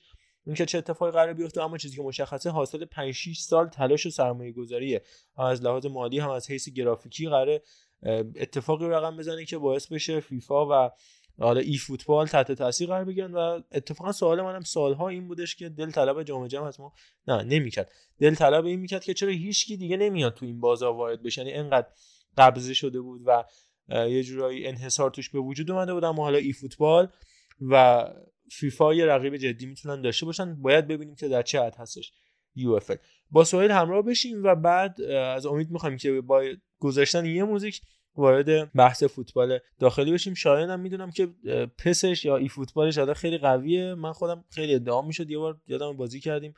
5 6 تا گل من با لیورپول زد. با 5 تا مهاجم بازی می‌کرد. حالا یاد باد اون روزگاران سهیل باهات هستیم. یه نکته که در مورد حالا بازی ویدیویی وجود داره. همین eFootball یا PES سال 2021 همین سالی که گذشت اومد فقط squad بازی سال قبلش رو update کرد و کلا هیچ چیز جدیدی وارد نکرد و همون تحت عنوان PES21 داد بیرون. چرا؟ چون گفتن که ما آقا 21 و فاکتور می‌گیریم برای 22 یه موتور نسل جدید و یه چیز خیلی خفنی می‌خوایم بیاریم بیرون که اصلا همه دهانها فلان و اینجوری. این نکته اینجا مهم میشه که این یو اگه می‌خواد بیاد باید یه همچین چیز دهن پرکنی باشه که بتونه مقابله کنه با همین ای فوتبال که یه موتور فوق العاده می‌خوان بیارن کلی به و چهچه و اینا توی توییتر رو کلا فضای مجازی ایجاد کردن. و اگه می‌خواد نمی‌دونم توی بازار باشه و برای اولین بار معمولا یه چیزی هم که وقتی میاد بیرون تو اولین چون season یا اولین چیزی که ازش می‌بینی ذهنت رو درگیر می‌کنه که خوبه یا بده. برای همین من فکر این موتوره که از این PES میاره خیلی کارشون سخت کنه چون خیلی تعریفش رو من شنیدم و فکر کنم که یه چیز هیجان انگیزی باشه که به قول اون دوستمون تغییر میده نسلا رو دیگه. فکر کنم که چیز خوبی بشه. علیرضا تو هم فکر کنم نظری داری در این باره. آره از هفته پیش اینطوره که یک کنفرانس gaming ی بود که این بازی معرفی شد خیلی میگن که مثلا یه رقیب می‌تونه باشه. خب آره مثلا engine game ی که استفاده کرده Unreal Engine ی که خیلی فوق العاده است. اما چیزی که باید در نظر بگیریم اینه که در مقابل فیفا و EA برای صرفا فیفاش ده هزار تا developer داره. این بازی فقط 100 تا developer داشته و برای یه نسخه بازی که هنوز معلوم کی بیاد 5 تا 6 سال زمان گذاشتن در صورتی که بازی مثل eFootball و فیفا کمتر از یک سال وقت دارن که بازی بدن. و نکته منفی که این بازی داره اینه که حالا در کنار اون license ها که واقعا تا حدود نمی‌تونه کاریش کنه یه نکته دیگه هم هستش اینه که این بازی مثل که قرار تنها یک mode داشته باشه. یعنی مثلا فیفا که Ultimate Team و Pro Club و نمی‌دونم career mode و اینا داره این این بازی قرار فقط مثل که یه mode آنلاین داشته باشه این خودش قشنگ یه bug ه و خیلی عجیبه که فکر می‌کنن می‌تونه یه تکونی بده. واقعا بعید می‌دونم همچین اتفاقی بیفته. خیلی هم جد... آها راجع به eFootball هم فقط اینو بگم که اونم انگار قرار شده رایگان باشه با این تفاوت که mode ای مختلفش حالا Champions League career mode یا manager mode یا حالا هر چیز دیگه اونا قراره انگار feature هایی باشن که با پرداخت پول باز بشه. برخلاف فیفا که خب مثلا 70 یورو بر فرض 70 دلار 60 یورو خرجش میشه و دیگه همه چی باش بازه مگر اینکه حالا حالت آنلاینش که Ultimate mode ه که حالا باید ببینیم چه اتفاقاتی در حوزه gaming میفته خیلی خب یه فاصله می‌گیریم و بعد آره ما ایرانی که البته crack می‌کنیم و همه چیشو باز می‌کنیم. اینم هست. و بعد با بحث فوتبال داخلی با شما همراه خواهیم بود. بریم موزیک بشنویم و به قول اون دوستان بریم بیایم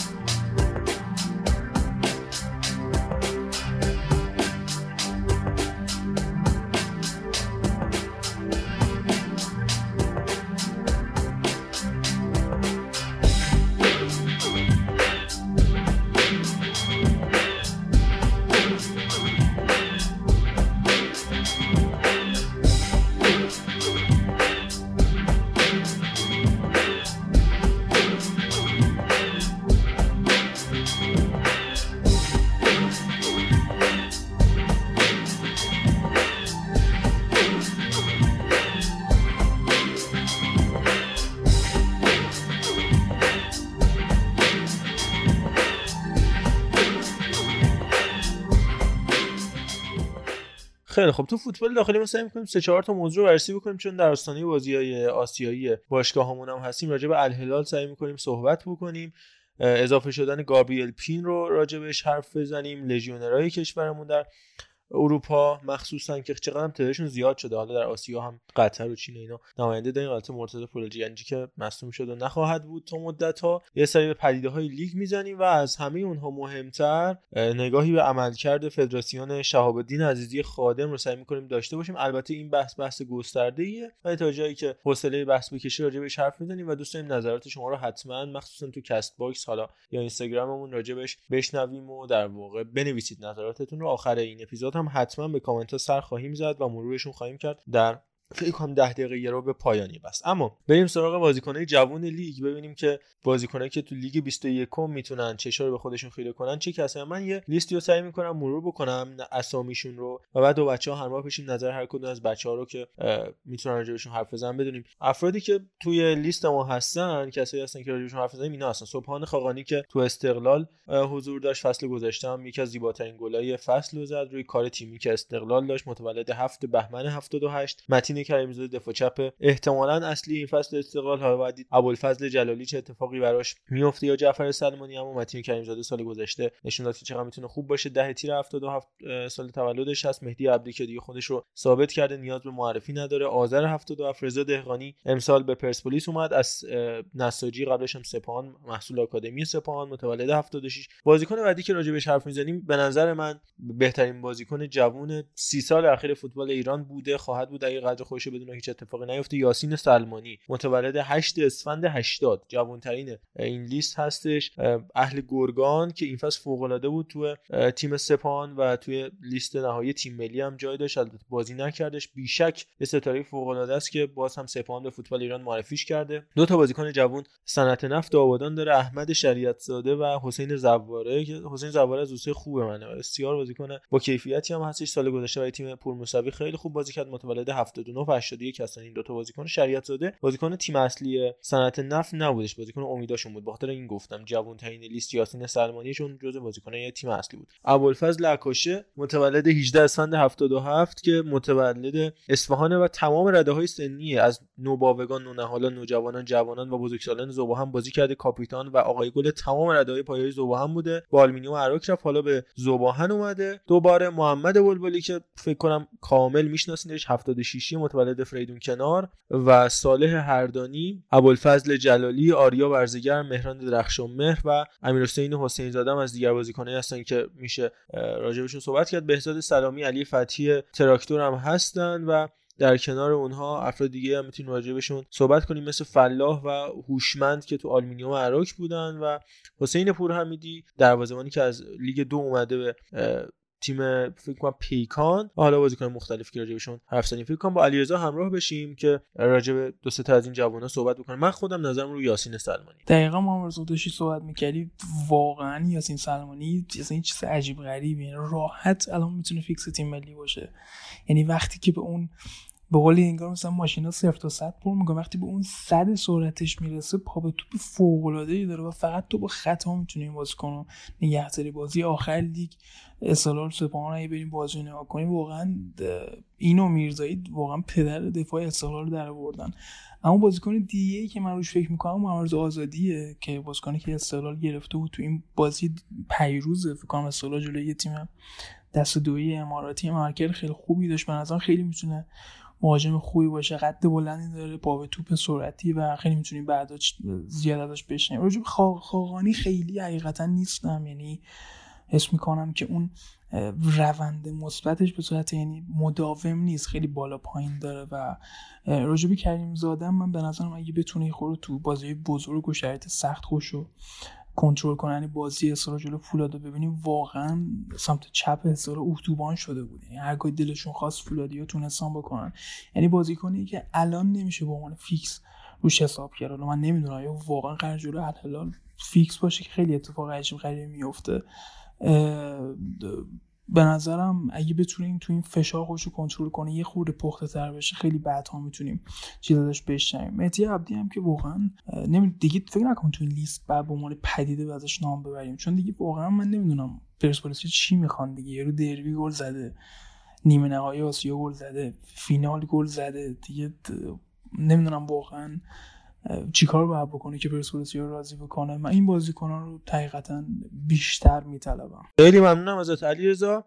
حالا با شایان هم همراه بشیم چون شایان هم می‌دونم فوتبال خیلی خیلی خوب و کامل دنبال می‌کنه. محمد شریفی هم سوال اضافه کرده. این بحث و البته مهدی مهدی خانی که من خیلی بعید می‌دونم که بشه ستاره ای ازش در برد و من مجتبی نجاریان هم یادم رفت. من بازیکن خیلی خوبیه تو فولاد و همینطور امیر باقر پوری که رفته آلومینیوم اراک.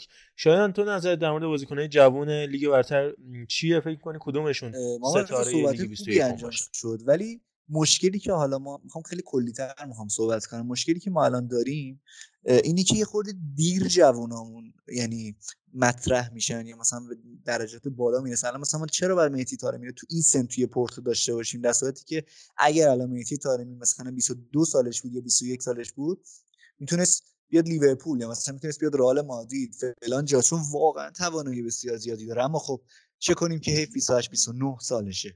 و حالا با توجه به اینکه حضور مهدی مدوی توی تیم ملی امید می‌تونه خیلی کمک کنه. مهدی مدوی خودش از همین به حال میگن از همین ملات ساختمون بوده از همین جاها رشد کرده تمام پایه های تیم ملی بوده و کاملا استعدادیاب بسیار ماهریه. توی آلمان هم کلی مدارج و مدارک مرتبطه رو داشته و به دست آورده و می‌تونه خیلی کمک کنه توی این کشف استعدادهایی که به حال می‌تونن از رده 11 سالگی 12 سالگی بالا. بیان که وقتی به, وقتی به لیگ برترمون می‌رسن دیگه یه 19 سالی پختن یه 20 سالی پختن که مثل لیگ انگلیس مثل مثلا آرنولد چرا باید مثلا توی 18 سالگی 19 سالگی جلوی منچستر یونایتد اولین بازی فیکسش رو انجام بده تو تیم لیورپول و از همونجا هم مثلا کلا بشه بهترین دفاع راست دنیا. ما هم می‌تونیم به شرط اینکه بتونن سازمانی رو بنا کنن یه مدیریت بسیار قوی داشته باشیم بتونیم جوونامون رو خیلی زودتر معرفی کنیم تا اینکه به سن 27 25 برسن و بگیم چه جوان خوبی مثلا اومده. دقیقا ما موافقم. من حالا خودم همین لیست رو میخوندم جالب بود که خیلی ها متولد 76 77 هستن و کمتر. بازیکن 80 80 که شریعت ساده بود و یه دونه یاسین سلمانی بقیه همه 23 4 ساله که خب اینا تو فوتبال اروپا شوخی هست یعنی جوان محسوب نمیشن. خیلی خب بقیه بچه‌ها اگر حالا مثلا سهیل هم دوستم نظرشو بگی راجع که فقط حالا کوتاه بریم جلو که به بحث تیم ملی هم بتونیم بهتر برسیم و فدراسیون. به اسامی بپردازیم. فکر کن سهیل کدوم بازیکن یا بازیکن‌ها درخشان باشن توی لیگ آینده؟ علی و عرفان هم بعد از سهیل نظراتشون رو حتما بگن. در مورد بازیکنهای جوون تیم صنعت نفت تا بازیکن خیلی خوب داره من دنبال می‌کنم. معمولا تیمایی از این قبیل رو هم احمد شریعت زاده و هم احمد زواره به خصوص احمد شریعت زاده واقعا به کار سیروس پور موسوی اومد و خیلی از بازی ها رو فیکس برش بازی کرد. خیلی به دردش خورد امسال و فصل جدید هم فکر کنم توی تیم توی لیگ بدرخشه همچنان. در مورد مهران درخشانبر خیلی بازیکن خوبیه ولی به قول آقای مرادی سن استعداد و نمی‌دونم تالنت و اینا رو به نظرم نباید بهش بدیم. 23 4 سال خیلی براش زیاده. ولی فکر می‌کنم که امسال بازم احمد شریعت زاده رو ببینیم. حالا خیلی چی میگن؟ اسم آندرریت و نمی‌دونم یهویی بود بین این همه اسامی بزرگ مثل یاسین سلمانی و بقیه. ولی من فکر می‌کنم که چیزای زیادی از این بازیکن میشنویم. ببینیم حالا بقیه چه نظرایی دارن. حتما. من خودم دو تا اسم بگم یادم فکری امیرعلی صادقی یکم حسین نخودکار. نخودکار که 17 سالش امیرعلی صادقی سایپا نمی‌دونم هنوز به هیچ تیمی نرفته. امیدوارم بره خیلی تکنیکی و فوق العاده است و حسین خودکام که رفت گلگهر امیدوارم بهش بازی برسه. ما قرار بود بریم مدرسهش دو سال پیش و گزارش بگیریم واسه روز دانش آموز. اون موقع تو لیگ برتر هم بازی می‌کرد. دو سال پیش 15 سالگی و خیلی کمش بازی می‌رسید. زمان سال اول ابراهیم صادقی سرمربی سایپا بود. دیگه نشد. مدرسهش تو ملارد بود. بازیکن فوق العاده ساق پا داره قد سر من. و اینکه قدش مثلا 160 خیلی نقطه ثقل پایینی داره. مرکز ثقل پایینی داره. بازیکن فوق العاده با علی محمودی هم همراه بشیم. علی جان نظرتو بگو. خب بچه خیلی شما کامل و جامع در مورد استعدادا گفتیم ولی یه بحثی شایان در مورد مهدوی کیا صحبت کرد. من می‌خواستم در مورد مهدوی کیا واقعا یه صحبت خیلی زیادی رو داشته باشیم. واقعا حیفه که از مهدی مهدوی کیا اینقدر راحت بگذریم. حالا به نظر شخصی خودم با ثبات ترین و با کیفیت ترین لژیونری که ما در طول این سالها داشتیم هم مهدی مهدوی کیای خودمون بود. حالا اگه حوصله بحث می‌کشه یه بیوگرافی در حد 5 دقیقه ازش داشته باشیم. اگه نه که حالا بذاریم توی اپیزودهای بعدی راجع صحبت کنیم من میگم یه تصمیمی بگیریم. اصلا یکی از موضوعات اصلی هفته آیندهمون تو فوتبال داخلی بررسی پرونده تیم امید باشه. قشنگ 20 دقیقه نیم ساعت بشینیم راجع به تیم ملی امید صحبت کنیم اگه موافق باشی. باشه پس می‌ذاریم برای هفته بعد در مورد مهدی مهدوی عزیز حسابی صحبت آره حتما. هم راجع به سابقه تیم امید از حالا 2002 به بعد اون اتفاقاتی که افتاد آدمای مختلفی که اومدن و حالا علل خصوص این نسل تیم امید و مهدی مهدوی که اینو پس هفته آینده با ما همراه باشید. خیلی هم سعی می‌کنیم تحقیقات بکنیم و ویژه راجع صحبت بکنیم. و نگیم فقط ایراد داریم و باید بهتر بشیم و اینا. خب علی کدوم بازیکن به نظرت تو اینا می‌تونه ستاره باشه؟ واقعیتش من شما دنبال نمی‌کنم که بخوام راجبش نظر بدم. به نظرم شما خیلی همه آدما مثل قربونت برم. چقدر زیباست انسان جایی که نتون نظر بده یا نظر نمیده.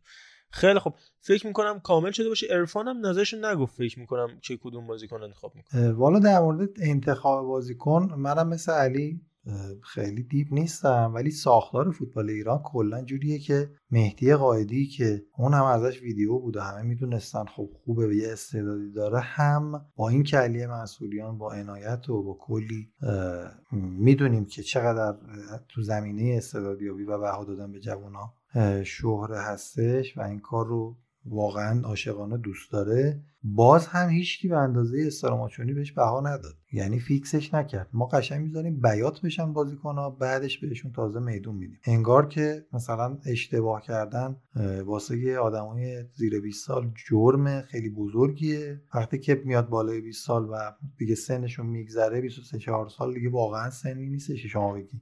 یه تلنتی رو داری شناسایی می‌کنی یا روانه بازار حالا نقل و انتقالات می‌کنی و این, یه مسئله و اینکه خود بازیکن هم انتخاباشون که بالا سرشون می‌بینن خیلی کوتاهه.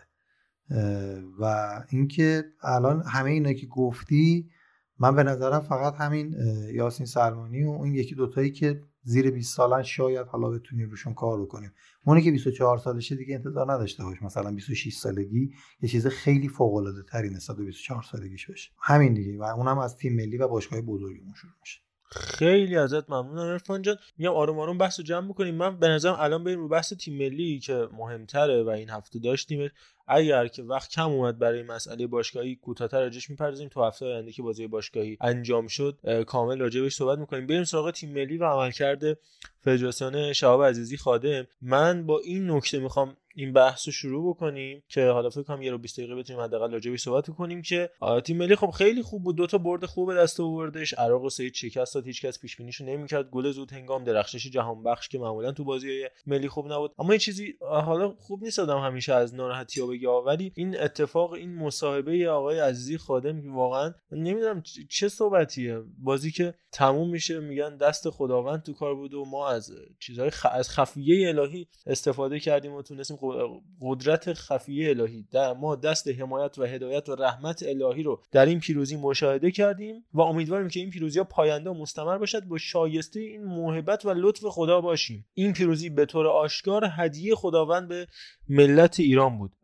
جدای از اون دیالوگ فیلم نجات سربازرایان که اگه خدا با ماست پس کی با اوناست؟ خب به حال الان کلی بازیکن تلاش کردن مربی تلا حالا کرونا داشته و هر شکل اومده برنامه ریزی و خود آقای عزیز خادم خندش نمی‌گیره وقتی این حرفو می‌زنه. خودت این همه کار کردی به ادعای خودت خودت این همه کار کردی تلاش کردی میزبانی رو گرفتی واسه بازی و سوریه. حالا نمی‌دونم چقدر پایدار باشه یا نباشه. و این حرفو می‌زنی. آدم از این به اینجا می‌رسه که خب ادامه کار چه خواهد بود. این پشتوانه مالی که حالا فعلا میگن قرض گرفته از جاهای مختلف از وزارت سمت آیا گرفته یا نگرفته نمی‌دونم. واقعا آدم خندهش می‌گیره به نظر من. بریم با رحمان رضایی چند ثانیه همراه بشیم. برگردیم.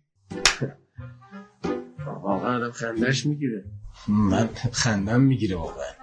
یه خورده باید دوباره مثل هفته قبل باید یه خورده بخندیم خب خنده داره. واقعا برای هر کی اصلا عجیبه و برای خود من خنده داره. واقعا. خندم می‌گیره. بس کنیم بابا. بس کنیم. بله. واقعا آدم خندش می‌گیره. واقعا خنده داره. به رحمان آدم اینا نمی‌دونن فوتبال با چه تی نوشته میشه. این از این. حالا اینکه عملکردش بخوایم بررسی بکنیم تو این 7 ماه تو حوزه‌های مختلفه. تو حوزه فوتبالی که خب واقعا خوب بوده دیگه. یعنی حوزه داخل مستطیل سبز با اسکوچیچ 9 بازی 9 پیروزی 28 زده دو خورده. هیچی نمیشه گفت. ولی مسئله دیگه ای من جمله مسائل پشتیبانی مالی که بعدها می‌تونه مسئله ساز بشه برای ما این جای سواله. چون کسی که از پتروشیمی اومده از هیئت مدیره پیکان و سایپا اینجور جاها اومده یه مقدار شک برانگیزه که به کجاها وصل باشه. حالا پتروشیمی امیر کبیر بوده فکر کنم آریا ساسول بوده الاخر امیدواریم که در ادامه آزگارش با تیم ملی بعدها پرونده هایی باز نشه. من دوست دارم با ارفان شروع بکنیم با علی رضا و سهیل و همینطور شایان و علی محمودی ادامه بدیم. بریم همراه بشیم باهات. من به نظرم دو تا بخش بکنیم چون خیلی هم داره طولانی میشه اپیزودامون. ما قراره که نهایتا 90 دقیقه باشه. این اپیزود الان گذشته از این بابت. و اینکه دو تا بخش بکنیم. یکی همین ریاست فدراسیون و عملکرد فدراسیون یکی هم بحث فنی خود بازی تیم ملی. در کل به نظرم این بابا تازه اومده و اصلا هنوز وقت محک زدن نیست. اینکه تو آمار تیم ملی رو میگی با اسکوچیچ فقط بخشی که ادامه داده با اسکوچیچ و چوب و بالا سرش گرفته که منتظر این بدبخت یه مساوی هم بده یا یه باخ بده بندازه بیرون. اینش خیلی کردیتی به ریاست فدراسیون نمیده که انتخاب دیگه هم نبوده. همونطوری که بخوای به موفقیت تیم ملی با کارلوس کیروش رو مثلا به کفاشیان یا تاج نسبت بدی و قضیه ویلموتس رو می‌خوای به کی نسبت بدی. اونا سر بزنگاه که معلوم میشه چی کارن این رؤسای فدراسیون. و مطمئن باش اگر تپه خالی باشه اینا خالی نمی‌ذارن بمونه و به هیچ عنوان نمیشه اینا رو با هم قاطی کرد. ما مدیریت ساختاری یا سازمان یافته نداریم که بخوایم حالا تو دلش مدیرانی رو بخوایم شناسایی بکنیم که برآمده از تجربه عملکرد سالیان گذشتهشون باشه و حالا رسیده باشن به پله بالاتری.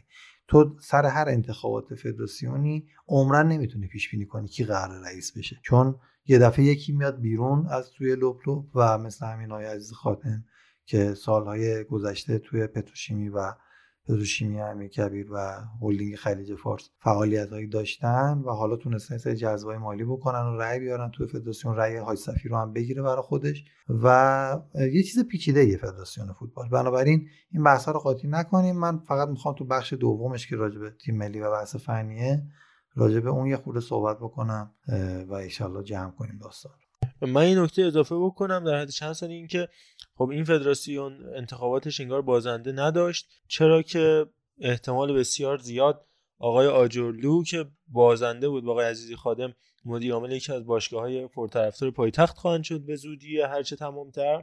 و آقای کیومرس هاشمی هم احتمالا یک فدراسیونی رو به زودی خواهند گرفت و انجام خواهد شد که فکر کنم تا در روز آینده مشخص بشه یه علی کریمی مونه و حوزش شبیه شبیه انتخاباتی که می‌تونی نظیر به نظیر آقای همتی رو آقای کریمی فعلا توی پات بذاری. فعلا چیزی نصیبشون نشده. موز رو می‌تونن بردارن توی این بخش. این از این.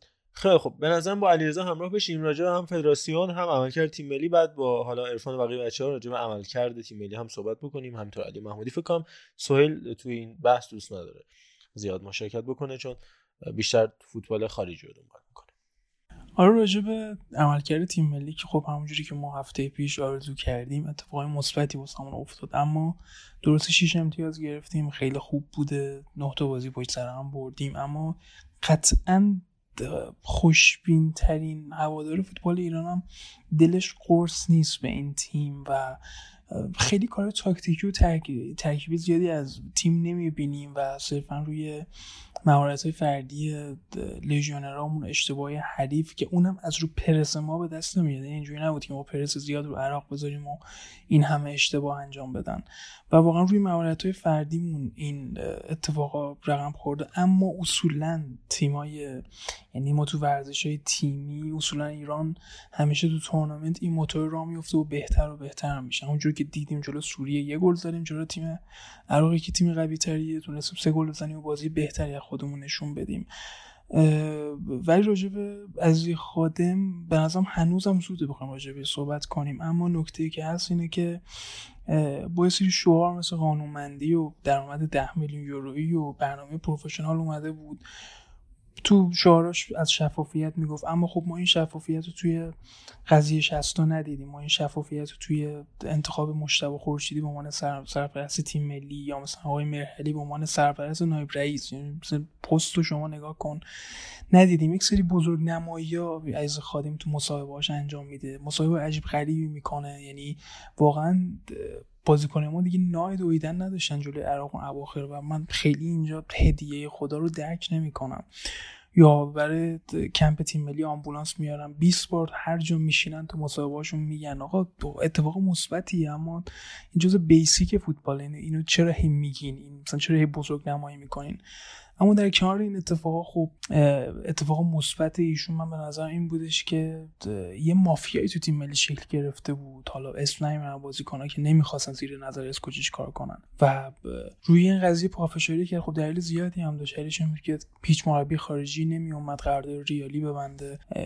بود قطعا یه نحوی می‌تونستن منابع مالی رو جور کنن مربی بزرگتری بیارن. اما خب ما از قضیه ویلموت زخم خورده بودیم و دیگه نمی‌خواستیم اون اتفاق بیفته و خیلی سفت وایستاد پای تصمیمی که گرفته بود و خب نتیجهش فعلا داریم می‌بینیم و به این مافیای تن نداده بود که تو تیم ملی شکل گرفته شده بود. فدراسیون حساباش باز شد بعد اون مالیات تقریبا سی میلیاردی که داشتش و اتفاق مثبتی بود. و با توجه به اینکه ما کلا فوتبالمون سیاسیه و این آقای عزیز خادم با توجه به روابط سیاسی که داره می‌تونه پای این سیاسیون رو به تیم تیم ملی وا کنه. مثل مثلا رئیس سازمان بودجه که به کمپ تیم ملی اومده بود یا معاون رئیس جمهور. یا لغو قانون معنی خارجی و در صورت نداشتن پرونده مالی خارجی اینا اتفاقای مثبتی ایجاد کارگزار برای تغییرات تو سازمان لیگ. اما همه اینا رو زمانی ما می‌تونیم راجبش نظر بدیم که آقا مثلا این کارگزاری که اومده تغییراتی تو سازمان لیگ ایجاد کنه یه عملکرد مثبتی ما ازش ببینیم. یعنی صرف این قضیه که ما یه کارگزاری ایجاد کردیم خیلی دردی و دوا نمی‌کنه. یا اینکه صرف این که من با پاستور نشینا ارتباط دارم کمکی نمی‌کنه ما باید از اون مسئولینی اتفاق مثبتی رو تو فوتبالمون ببینیم تا بتونیم نظر بدیم. واسه همین من میگم به نظرم هنوز زوده که بخوام خیلی کلی راجع به این قضیه صحبت کنیم حالا نظر بچه هم بشنویم. خیلی کامل و درست. یعنی من یکی از بهترین تحلیلایی بودش که شنیدم. خیلی خیلی خوب بود. من تشکر می‌کنم ازت که این نکات گفتیم مخصوصا راجع به این شفافیت که عزیز خادم خیلی راجع صحبت کرده بود تو تبلیغات انتخاباتیش و نیروی کار قوی. من اینو هنوز ندیدم. هم حوزه رسانه تیم ملی حالا البته خیلی بهتر شده. اینکه ویدیوهایی توی صفحه اینستاگرام تیم ملی گذاشته میشه که ما زمان آقای تاج اصلا نمی‌دیدیم. ولی خب بازم کسایی تو حوزه رسانه تیم ملی مثلا هستن که زیاد افراد خوشنامی نیستن. یا حالا میگم مسائلی که راجع به لیست تیم ملی مطرح مثلا محض ارسلان متحری و آقای حسین حسینی که می‌گفتن یک دلیل اصلی که تیم ملی دعوت شدن ضمن که آقا خدا آقای رضا فیضبخش رو حفظ کنه انشالله و پایدار باشن. این بودش که نمی‌دونم. من فقط این رو شنیدم. توسط البته افراد موثقی که توی قراردادشون این بوده که اگر به تیم ملی دعوت بشن یک آپشنی تو قراردادشون مشخصا فعال میشه. تو همین قرارداد جدیدی که ارسلان نمی‌بست سید حسین نمی‌بست تا این آپشن اضافه شد به تیم ملی دعوت شدن آپشن فعال شد و قرارداد بسته شد. تو همین هفته گذشته و این دو نفر به تیم ملی دعوت شدن این داستان افتاد. حالا شائبه های مطرحه. البته همونطوری که دیدید توی این مسائلی که تو ویدیوهایی که تو پیج تیم ملی هست همیشه صحبت های آقای عزیزی خادم اول و آخر ویدیو هست که خب جای تقدیر داره. حالا من دوست دارم چون شایان فکر کنم لحاظ زمانی مقدار به مشکل خورده و به هر حال دیر وقت الان ساعت 12 و 20 دقیقه شب هست. نظرشو کوتاه بگه. فکر کنم از جمع ما جدا خواهد شد. ما هم یه ده دقیقه رو در کنار شما خواهیم بود. بعد دیگه بحث کامنت هست که حالا من فکر کنم با علیرضا باشیم و نمی‌دونم بقیه بچه‌ها باشن یا نه. شایان نظرتو بگو و بعد دیگه می‌دونم چون یه مقدار سختته می‌تونی دیگه از جمع جدا بشی. آقا خیلی ممنونم از شما. خیلی لذت بردم. واقعا یاد گرفتم. ماشاءالله همین تک تک بچه ها همینطور خودت اصلا کپسولی از اطلاعات و تحلیل هستید در مورد فوتبال. چه داخلی چه خارجی چه سیاسی چه اجتماعی. ماشاءالله واقعا ماشاءالله. لذت بردم تو این یک ساعت و پنج و دو دقیقه ای که کنارتون بودم امیدوارم که همینجور بدرخشید از گلات برید به بالاتر. الان پنجید بشید پنجاه 500 5000 و همینطور. به بالا.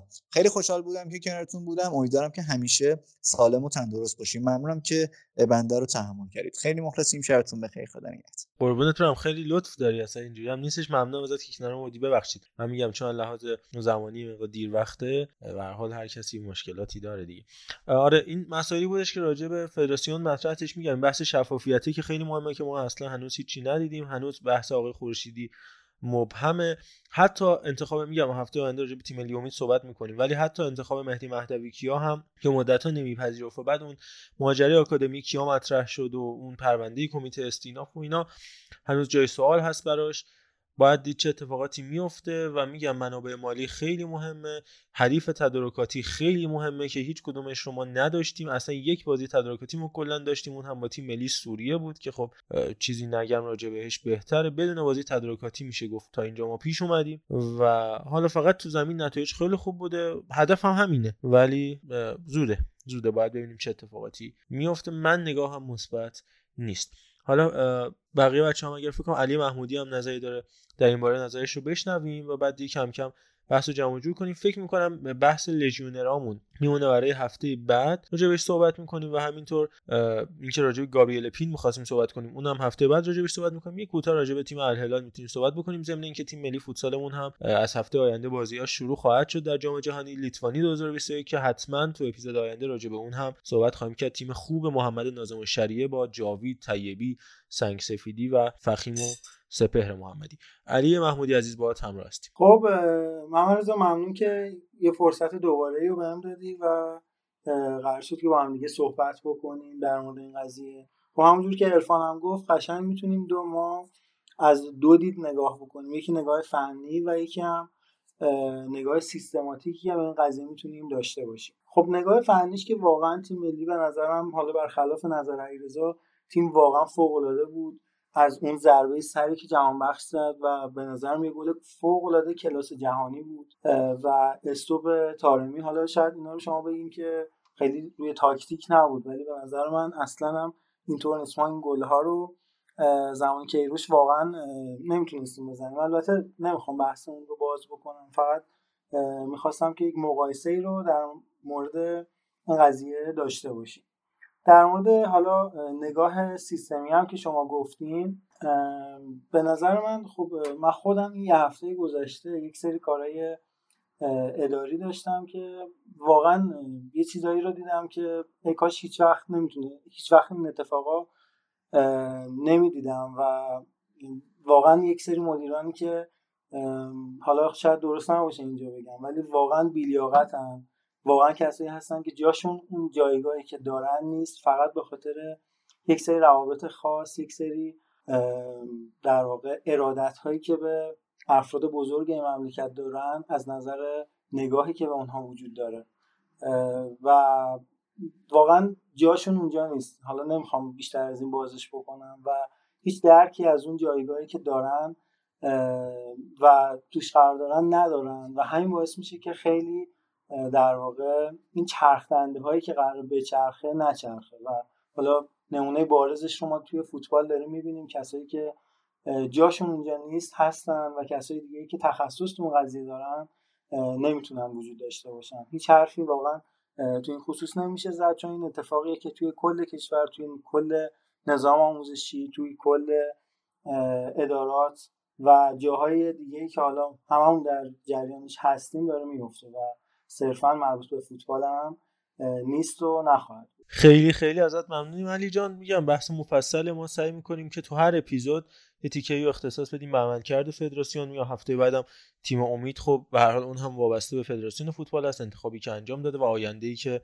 باید روشن باشه. سه سالی که وقت است تا بعد از چهل و اندی سال بتونیم ما بالاخره آیا بعد از انقلاب به, به تیم ملی المپیکمون خوش آمد بگیم در رقابت المپیک 2024 پاریس امیدوارم. اینا از این حالا بحث مفصل خیلی دوست دارم نظراتتون رو حتما در توتال فوتکست در اینستاگرام در تلگرام در توییتر و همینطور از همین مهمتر کست باکس بشنویم و بخونیم.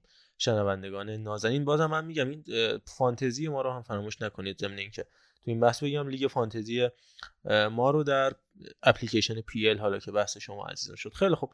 اینم از این. ما در انتها فکر کنم در حد چند دقیقه خیلی کوتاه راجع به تیم الهلال هم صحبت بکنیم. تیمی که در نهایت هم مارگا و هم گومیس رو در لیست خودش قرار داد. علیرغم شایعاتی که شده بود که گومیس نخواهد بود. تیمی که تحت نظر لئوناردو جاردین بازی می‌کنه. معمولا با جاردین طرفدار پر و سیستم 442 بوده. البته لوسیانو ویتو رو نذاشتش باید چهار تا بازیکن انگار انتخاب میکردش که مارگا پریرا گومیس و یک بازیکن کره رو انتخاب کردش و ویتو رو کنار گذاشتش.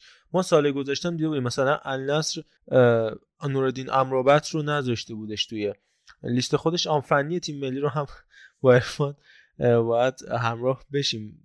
بعدش اینو حالا اضافه بکنم که 442 بازی می‌کنه خلاصه.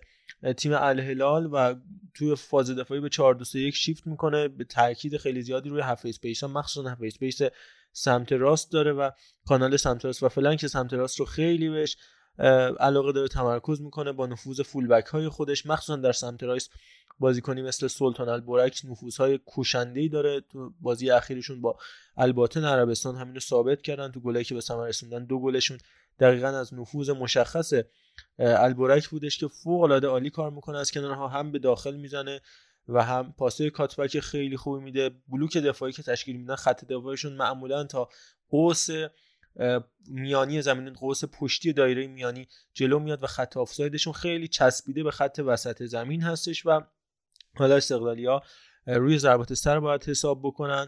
ال سلطان البرک مال النصر آل محمد البرکی که مال الهلال اینا فامیلیاشون شبیه به همه ما یه اشتباه کلامی داشتیم که عذرخواهی می‌کنم ازتون.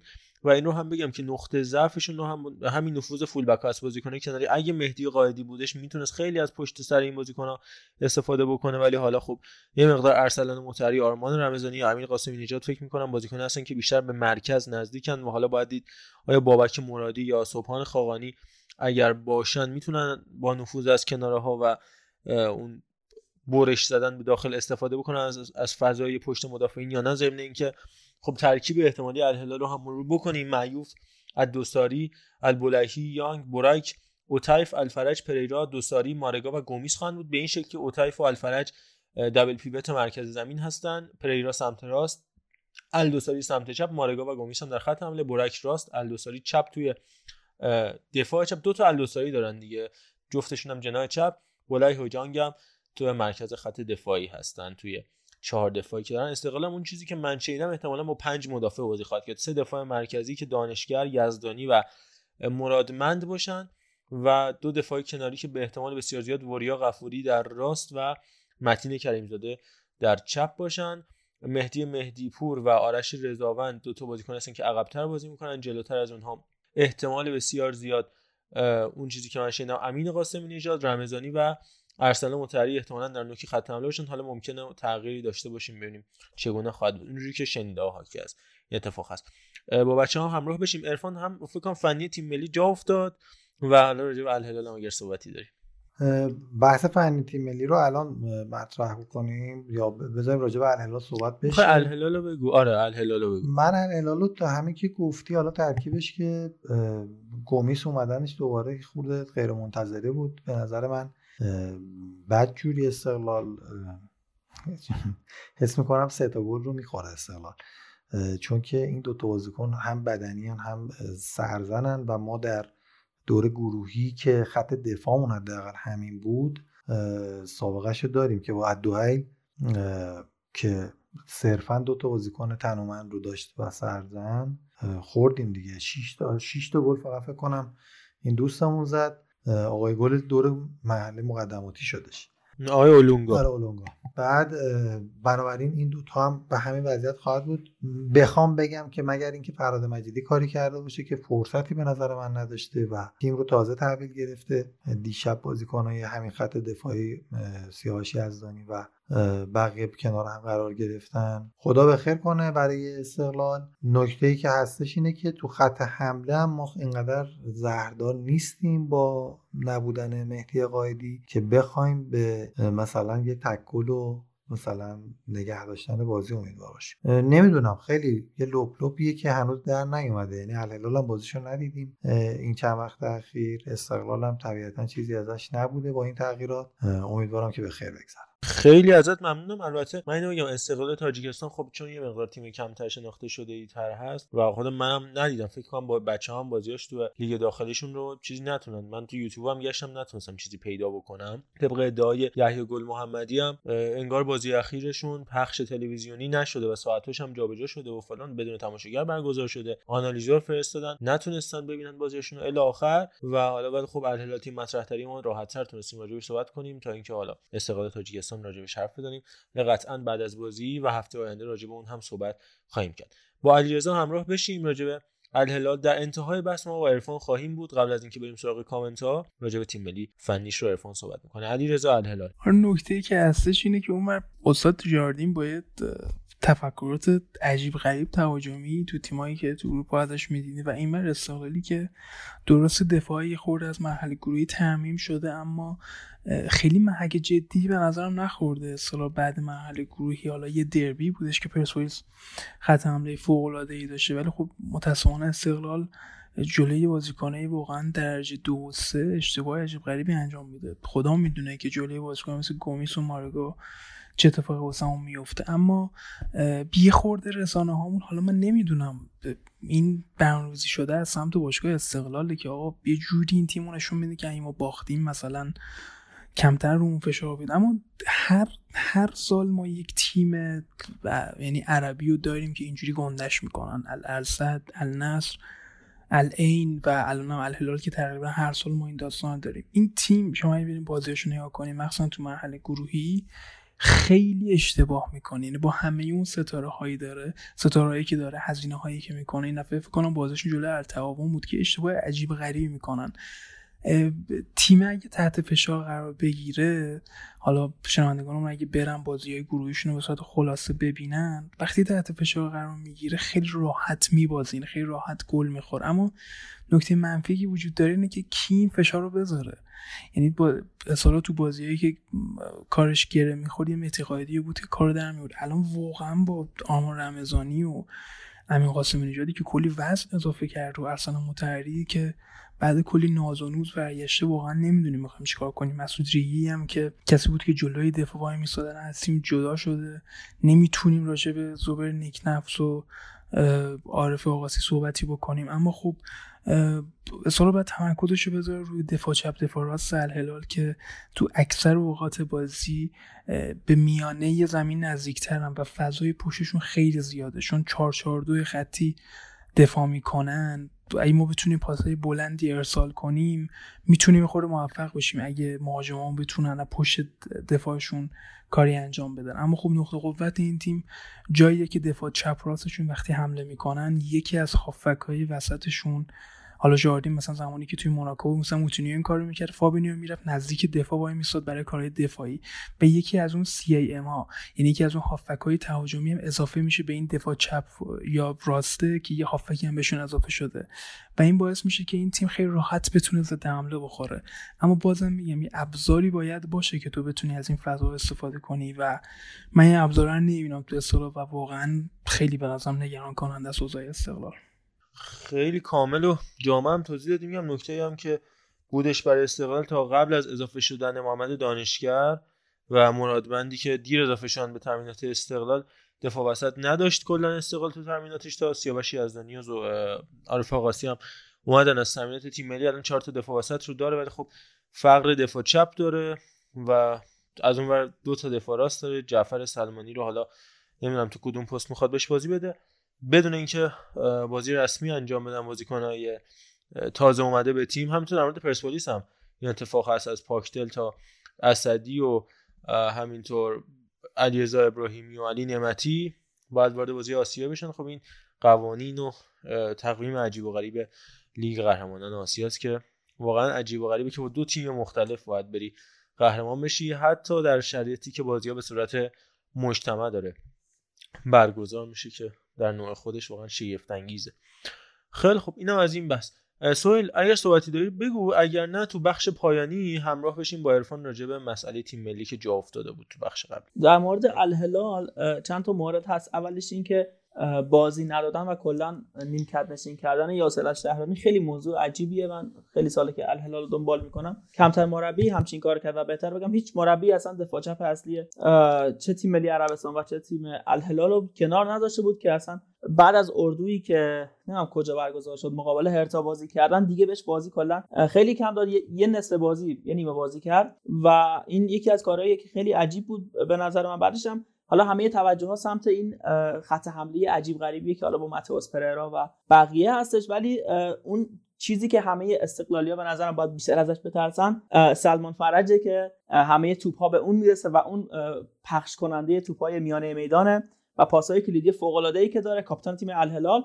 و یه چیزی هم بگیم. ببین اینجوری نیست به نظرم. حالا شاید به باز استقلالیا ببره نتیجهشون نمی‌خوام وارد بشم. ولی اینجوری ها هم نیست که ما فکر کنیم استقلال 4 تا 5 تا می‌خوره. واقعا شرایط کنونی الهلال اصلا شرایط خوبی نیست. توی سه چهار بازی که داشتن کلا یکی دو تا بازی خوب بودن. یعنی خوب هم نه متوسط بودن و کلا بازی آخر که گل نزدن. اینجوری هم نیست که ما فکر کنیم یه قول خیلی بزرگیه که می‌تونیم با اختلاف سنگین بشه بازی نه من فکر می‌کنم شاید اگه ببازم یکی یا مثلا دو یکی چیزی و یه نکته هم که از اولا که استفاده همزمان از موسی مارگا و باتیفین گومیس این چی میگن؟ این چیز مثبت به این وایب مثبت به استقلال میده که اصلا از گرفتن سرعت و خلاقیت رو از نوک پیکان خط حمله الهلال بگیره و مدافعایی که حالا دکتر هست نمی‌دونم بقیه است می‌تونن خیلی راحت کنترل کنن چون یزدانی نشون داده که مهاجمای این سبکی رو خیلی راحت کنترل می‌کنه. و نکته بعدیش هم جانم؟ دکتر منظور همون آره یزدانی. و نکته پایانی هم در مورد کل این ACL و اینا که ما فکر می‌کنیم الهلال خیلی تیم بهتر و فلانیه من فکر می‌کنم النصر خیلی تیم قدرتری باشه با آوردن اندرسون تالیسکا و اون خط حمله ای که داره. بیشتر از این دیگه نمی‌خوام. وقتو بگیرم بریم سراغ بقیه مثلا خواهش می‌کنم. خیلی هم کامل و جامع بودش. آره تالیسکا فوق العاده اساسا با اون سن و سالی هم که الکس تکسیرا همینطور حالا خیلی خب علی تالشی یه نکته داره. بعد دیگه بریم با آنالیز تیم ملی و عرفان. باشیم و دیگه فکر کنم من و علیرضا باید بحث دلنس شده تراکتور خیلی اوضاعش عجیبه. یعنی من امروز آیه کمالوند کنارگیری کرد. من دیگه مصاحبه ایشون روز اول کرده وقتی اینجا سرمربی شد مثلا بریم بشنویم و برگردیم. الان باید به دنبال این باشیم که تیم مدعی تراکتور رو به مقام قهرمانی برسونیم. روزی که من وارد تبریز شدم یک یأس و یه ناامیدی در مردم تبریز دیدم. اولین بازی که من به همراه تیم تراکتور در زمین اختصاصی تیم تراکتور مسابقه دادم مقابل تیم شهرداری کرمان جام حذفی بود. یه تیم لیگ دویی بود. قبل از لیگ مسابقات جام حذفی شروع شده بود. فکر نمی کنم بیشتر از 500 600 نفر حضور داشتن تو ورزشگاه. روزی که از این شهر رفتم فکر می‌کنم استادیوم جای سوزن انداختن نبود. لطف خدا لطف خدا و لطف خدا بود که این اتفاق در زمان من رخ داد. به خوبی روحیه مردم آذربایجان و تبریز رو می‌شناسم خواسته هاشون رو می‌دونم و خودم رو برای کار بسیار بسیار سخت آماده کردم. شاید اگر من موفق بشم که تیم تراکتور رو به مقام قهرمانی دیگه برتر برسونم دیگه آرزویی توی زمینه ورزشی ندارم. و معمولا هم آدمی هستم که اگر بخوام یه کاری رو انجام بدم تا جایی که بتونم سعی و تلاشمو می‌کنم که اون کار به بهترین شکل ممکن انجام بشه. دور از دسترس نیست ولی به تنهایی نمیشه. اون روزایی که من وارد تبعیض شدم عرض کردم یه یأس ناامیدی بود. مربیای بزرگی اومده بودن و نتونسته بودن تیم رو به لیگ برتر بیارن. یک حرفی هم حالا شایعه. در طول اون سال من میشینم که آقا نمی‌خوان تیم تراکتور بیاد لیگ برتر که ما بر همه این مسائل خط بطلان کشیدیم. به لطف خدا با حمایت مردم تیم اومد لیگ برتر. در لیگ برتر هم تثبیت شد نتایج خوبی گرفت. خب من دیگه واقعا نمی‌دونم چه اتفاقی واسه تراکتور می‌تونه بیفته و اون من از اون بازی به نظرم کمدی تر از بازی اهلال استقلال میشه. حالا بریم با تحلیل فنی تیم ملی ممرو بشیم. من یه چیز بگم قبل اینکه بریم پیش عرفان من امروز پیش حسین ماهینی بودم یه مسابقه با هم داشتیم. اون ساختمون حسین ماهینی اینا طبقه دوم خونهش حسین ماهینیه. یه طبقه است که دو واحدیه. واحد روبروشون فراز کمالبنده واحد بالاییشون محمد انصاریه. بعد فراز کمالبند رو دیدم من اونجا. دیدم و گفتم چیه؟ گفت نه ما با قدرت به کارمون ادامه میدیم. یعنی یک ساعت نشد. من رفتم خونه یه چرت نیم ساعته زدم و دیدم این خبر اومده که استفاده داده. پنج دقیقه بعدشم استعفاش پذیرفته شد. این از این کمدی لیگ ایرانه که واقعا ما هر چی بهش فکر می‌کنم نمی‌رسم که هنوز لیگ شروع نشده. مشکل آره مشکل آقای کروبی من یادم یه خوابید و انتخابات سال 84 رو از دست داد.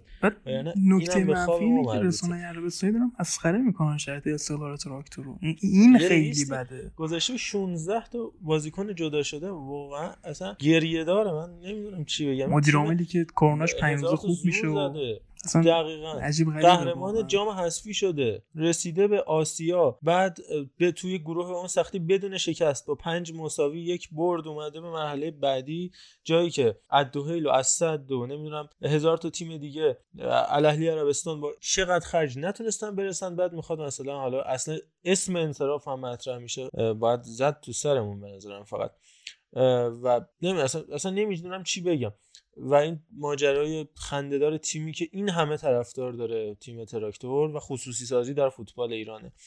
سهیل هم یه نکته ای فکر کنم داره که اضافه بکنه و دیگه بریم با عرفان همراه بشیم. ببخشید من دوباره وسطم پرید س... پریدم وسط صحبت. ای وای.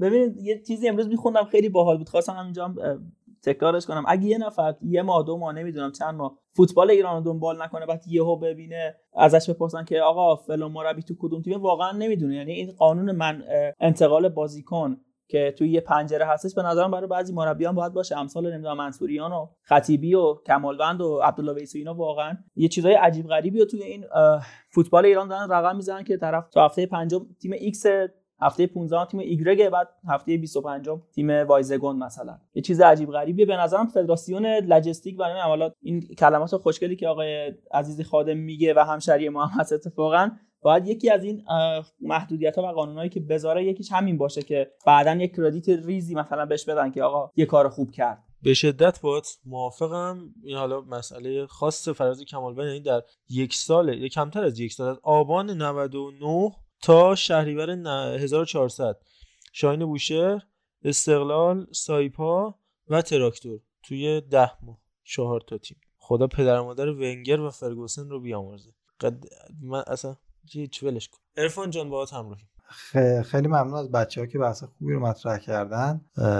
فقط راجع به این صحبتی که هم علیرضا اشاره کرد هم اه، که الهلال بازی خوبی رو هم انجام نداده داریم راجع به پنجم شهریور و 29 مرداد صحبت می‌کنیم.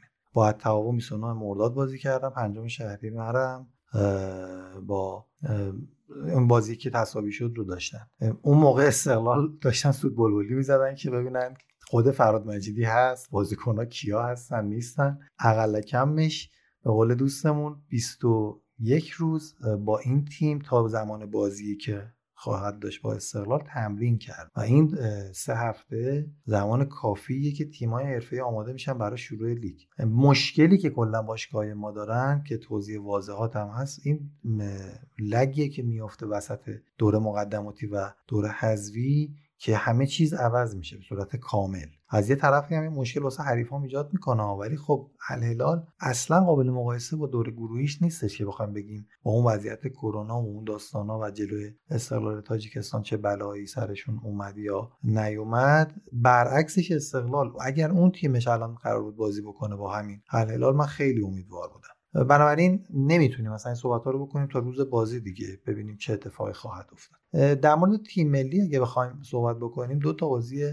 به نظر من متفاوت رو داشتیم به دلیل اینکه دو تا حریف متفاوت با دو تا تفکر متفاوت رو داشتیم. ما در مقابل سوریه اول از همه هم یه تشکر بکنم. اگر بخوایم از کار خوبه های عزیز خادم بگیم بالاخره فراهم کردن سازوکار نگه داشتن وحید هاشمیان و کریم باقری آوردنش در کنار آیا اسکوچیچه که هم لژیونر بودن هم لژیونرها رو می‌تونن مهار کنن کنترل کنن. همین که چون ساختار ایرانی باشگاه یعنی غیر از لژیونرها مال تیم پرسپولیس هست کریم باقری حضورش به شدت کمک کرده به تیم ملی. این دوتا رو می‌خواستم بگم قبل از شروع بحث فنی. ولی در مقابل سوریه سوریه تاکتیکی رو جلوی ما بازی کرد که ما قرار کلا تو تورنمنت پیاده بکنیم برای نتیجه گرفتن. تاکتیکی که ایران از زمان کیروش خیلی قوی روش مانور داد این بودش که دفاع خوب بکن بازی رو با استفاده از اشتباهات تیم حریف ببر. یعنی اگر ایران از یه تیم یکی جلو بیفته دیگه پدر اون تیم در میاد تا بخواد بازی رو در بیاره در مقابل ایران. به این دلیل که ایران برخلاف حالا جایگاهش در فوتبال جهان خوب دفاع می‌کنه. یعنی رنکینگش رو نباید نگاه کرد. یا مثلا ببینیم که آقا بازیکن‌ها چه جوری و اینا. بالاخره این تیم در زمان دفاع کردن خوب اصطلاحا صورت جلو توپ می‌ذارن. و این قضیه به خصوص با وجود حالا شجاع خلیلزاده ای که کلا از نظر دفاعی به نظر من یه دفاع واقعی. بیشتر دیده میشه وقتی که ما جلوی تیم هایی می‌خوایم بازی بکنیم که اونها هم می‌خوان دفاعی کار بکنن. سوریه جلوی ما تقریبا پنج دفاعه بودش نه سه دفاعه یعنی سه پنج دو استراکچر اسمیشون بود ولی با پنج دفعه بازی کردن که بتونن از تک موقعیت هایی که گیر خربی میاد حالا سوما که نبود و توپایی که گیر خربی میاد که یکی دو تا هم تو نیمه اول بر اساس عدم هماهنگی دفاع ما براشون پیش اومد استفاده بکنن. و ایران اینجا باید بیشتر مراقب می بود که از این تیم گل نخوره. که خب حالا شانس آوردیم وقتم یار بود و واقعا تحلیل های تیم ملی هم که ما داریم انجام میدیم به شانس و اتفاقات هم خیلی بستگی داره. ایران مثل تیم با کلاس اروپایی نیستش که اگر بازی اولش رو باخت یا حتی همین ژاپن در آسیا. اگر بازی اولش رو باخت همه بدونیم که نه اتفاق نمیفته این تیم برمیگرده. ایران یه وضعیتی رو داره الان که اگر یه بازی رو ببازه یا میباخیم یکی از این دوتا بازی رو وارد بحران می‌شد. و اگر نبازه احتمالا می‌تونه روندش رو حفظ بکنه. دقیقا چهار سال قبل پنج سال قبل همین روز شب دوازدهم شهریور با قطر ما بازی داشتیم با تیم کیروش. تا دقیقه 90 بازی صفر صفر بود و یه بحرانی داشت ایجاد می‌شد. یهو دوتا گل زده شد و رسوتی تیم قطر و مدافعشون و دروازه‌بانشون و ما تونستیم بازی ببریم و کلا که روش توی مسیر قرار گرفت که انصافا اگر اون بازی رو نمی‌برد این اتفاقا نمیافت حالا بخوام سخن کوتاه کنم. تیم ملی ما بازی اول با سوریه رو 4 2 3 1 بازی کرد به خاطر اینکه سردار رو نداشتیم و تک مهاجم و مهدی طارمی با این شرایط ما تو خط دفاعی چون که میلاد سلک اصلا مال این بازی نبود حالا درست مصدوم شد تعویض شد ولی سبب خیر شد نتونسته تو تیم ملی خودش رو پیدا بکنه. بین خط آفکمون و کنانی و شجاع خلیلزاده همش فاصله میافتاد. و این شماره ده سوریه و شماره دوازدهشون که بسیار سرعتی بود شماره دوازدهشون محمد عثمان و شماره دهشون هم المعواس اگر اشتباه نگم اسمشون. خیلی سرعتی بودن. یکی دو تا استارت با وحید امیری زدن. وحید امیری نرسید بهشون. یعنی من فهمیدم که یا وحید امیری پیر شده یا اینا خیلی سرعتیه. و خب شانس آوردیم. گل نخوردیم و کار اصلی تیم ملی این بودش که دفاع رو نگه دارید. توپ رو برسونید در اثر اشتباهات تیم حریف وقتی که توپ رو گرفتیم تو ضد حمله. خب ما جهان بخش رو داریم تارمی رو داریم قلی زاده رو داریم کارو در میارن. که خب همینطور هم شد. روی یکی از حملات ما تونستیم به گل برسیم با اشتباه دفاع سوریه. اما بازی با عراق قصه عوض شد. ما توی اون بازی دیگه 4 2 3 1 نبودیم. 4 1 3 2 بودیم که چون سردار آزمون اومده بود در کنار تارمی همیشه دیدیم دیگه. یک کدومشون حالت فالساین بازی می‌کنه یک کدومشون بیشتر مهاجم نوک هستش و با هم دیگه جابجا میشن و تونستیم با تغییری هم که دادش تیم و بیرون گذاشتن قولی زاده از کنارها تونستیم نتیجه بگیریم. اونم باز میگم رو کاری که به نظرم تیم ملی انجام داده بود نبود. روی مهارت فنی خود تاریم بود. من تاریم رو خاطرم نمیاد که با چپش با راستش تونسته باشه اینقدر دقیق سانتر بکنه چه برسه با پای چپش در حال حرکت. مشخصه که تمرینات پورتو تاثیرگذار بوده. بازی با پرتغال هم همونجا یادآوری میشه که از تو شیش قدم با تو چپ تو زد بغل دروازه. و این سانتی که کرد واسه جهان بخش به قول علی محمودی کلاس جهانی بود فوق العاده بود واقعا. و این کار تمرین شده بود که توپو که مدافعان می‌گیرن سریع به کناره ها بدن. تارمی میاد بغل جهان بخشم باز میشه به صورت وینگر. بتونن اینا با سرعتشون با توان عبور یک در مقابل یکیشون توپو برسونن به نفر نوک ما که حالا یا میشه خود سردار آزمون یا میشه اون نفر مقابل از سمت مخالف. یعنی اگر توپ از تارمی جهانبخش اضافه میشه اگر دست جهانبخش تارمی اضافه میشه به داخل box. و این اتفاق اتفاقا به موقع دقیقه دو بازی با عراق افتاد. یعنی خود ما بخوایم بشینیم سناریو رو بنویسیم هیچ وقت نمی‌تونیم کارو بکنیم. و یه نکته دیگه که باز مجید بر علت شد بشار رسن در کنار تاریخ خومان برای تیم ملی عراق در خط آفکشون نقاط زهرداری بودن که خب اسکوچیچ و طبیعتا دستیاراش اومده بودن با کنار هم گذاشتن وحید امیری و نورافکنی که ایستا بازی می‌کنه. یعنی عقب میمونه خیلی نفوذ نمی‌کنه. مثلا جلوی طارق همام رو بگیرن و اگر بشار رسن خواست از اونور نفوذ کنه جلوشو بگیرن که خب بشار رسن هم دقیقه 20 25 مصدوم شد. و رفت بیرون. یه جورایی در و تخته جور شد تا تیم ملی ایران بتونه با صبر و حوصله دفاع بکنه گل نخوره و بر روی ضد حملات که تاکتیک اصلیمون هستش به نتیجه برسه. من جمیع الاحوال به نظر من تیم ملی ایران این تاکتیک رو قطعا در تورنمنت ها خواهد داشت و در همین تورنمنت که کم گل بخوره و اصطلاحا به کام آقای بیرانوند بشه که کلینشیتاش هم به ناصر خان اجازی برسه. ولی محک از ما جلوی کره خواهد بود که ببینیم این دفاع کنار ما جلوی سون چیکار خواهد کرد. آیا آقای نورافکن می‌تونه مثلا جلوی سون رو بگیره یا اصلا بهش بازی می‌رسه توی اون بازی یا نه؟ و اینکه توی این بازی که ما 4 یک سه دو بازی کردیم سعید عزت اللهی که بار زیادی رو دوشش بود به نظرم خیلی لخت بود اما به مراتب بهتر از میلاد سرلک بود. ما زمان دفاع 4 5 1 می شدیم که خط هافبک ما که حالت دبلیو میشن باید برگردن تو دفاع. زمان توپایی که از کنارها ارسال میشه کمک کنن ضربات سر رو بزنن که دیدیم احمد نور و عزت اللهی این کارو کامل انجام دادن. و یه صحنه‌ای ما اصلا اجازه به عراق ندادیم که بازی سازی بکنه. نه که اونا نداشته باشن چنین چیزی رو. تیم ما تو زمین خودش انصافا خوب پرس می‌کنه و این باعث شدش که عراق مجبور باشه توپو ببره به کنارها و توپای غیر هدفمند ارسال بکنن یه نکته دیگه هم فقط در پایان بگم. توی این بازی من عمل کرده عجیب خط دفاع عراق بود برام که دیکت بوکات نمی‌دونم چی کار کرده بود که اینا از قصد انگاری جلو عقب وای میستادن یعنی غیر از اون دوتا گلی که ما از کنارها ساند کردیم و اینا آفساید رو پر کرده بودن به خصوص رو توپ کریم انصاری فرد روی دو سه تا صحنه دیگه ضد حمله هایی که سامان قدوس بود جهانبخش پاس نداد یا خود تارمی می‌خواست تکروی بکنه روش خطا کردن به شدت به اشتباه آفساید رو پر می‌کردن تیم عراق و اینا همه به ما کمک کرد که این شروع تورنمنتی با دو سه تا تیمی بازی بکنیم که پر اشتباه باشن و ما بتونیم امتیازات لازم رو جمع بکنیم. به نظرم ما اگه فقط بتونیم عراق و سوریه رو رفت و برگشت یعنی برگشتم ببریم صعودمون به عنوان تیم اول و دوم قطعیه. اصلا لازم نیست بخوام کره رو ببریم. و کار تیم ملی یه جورایی رو روال افتاده.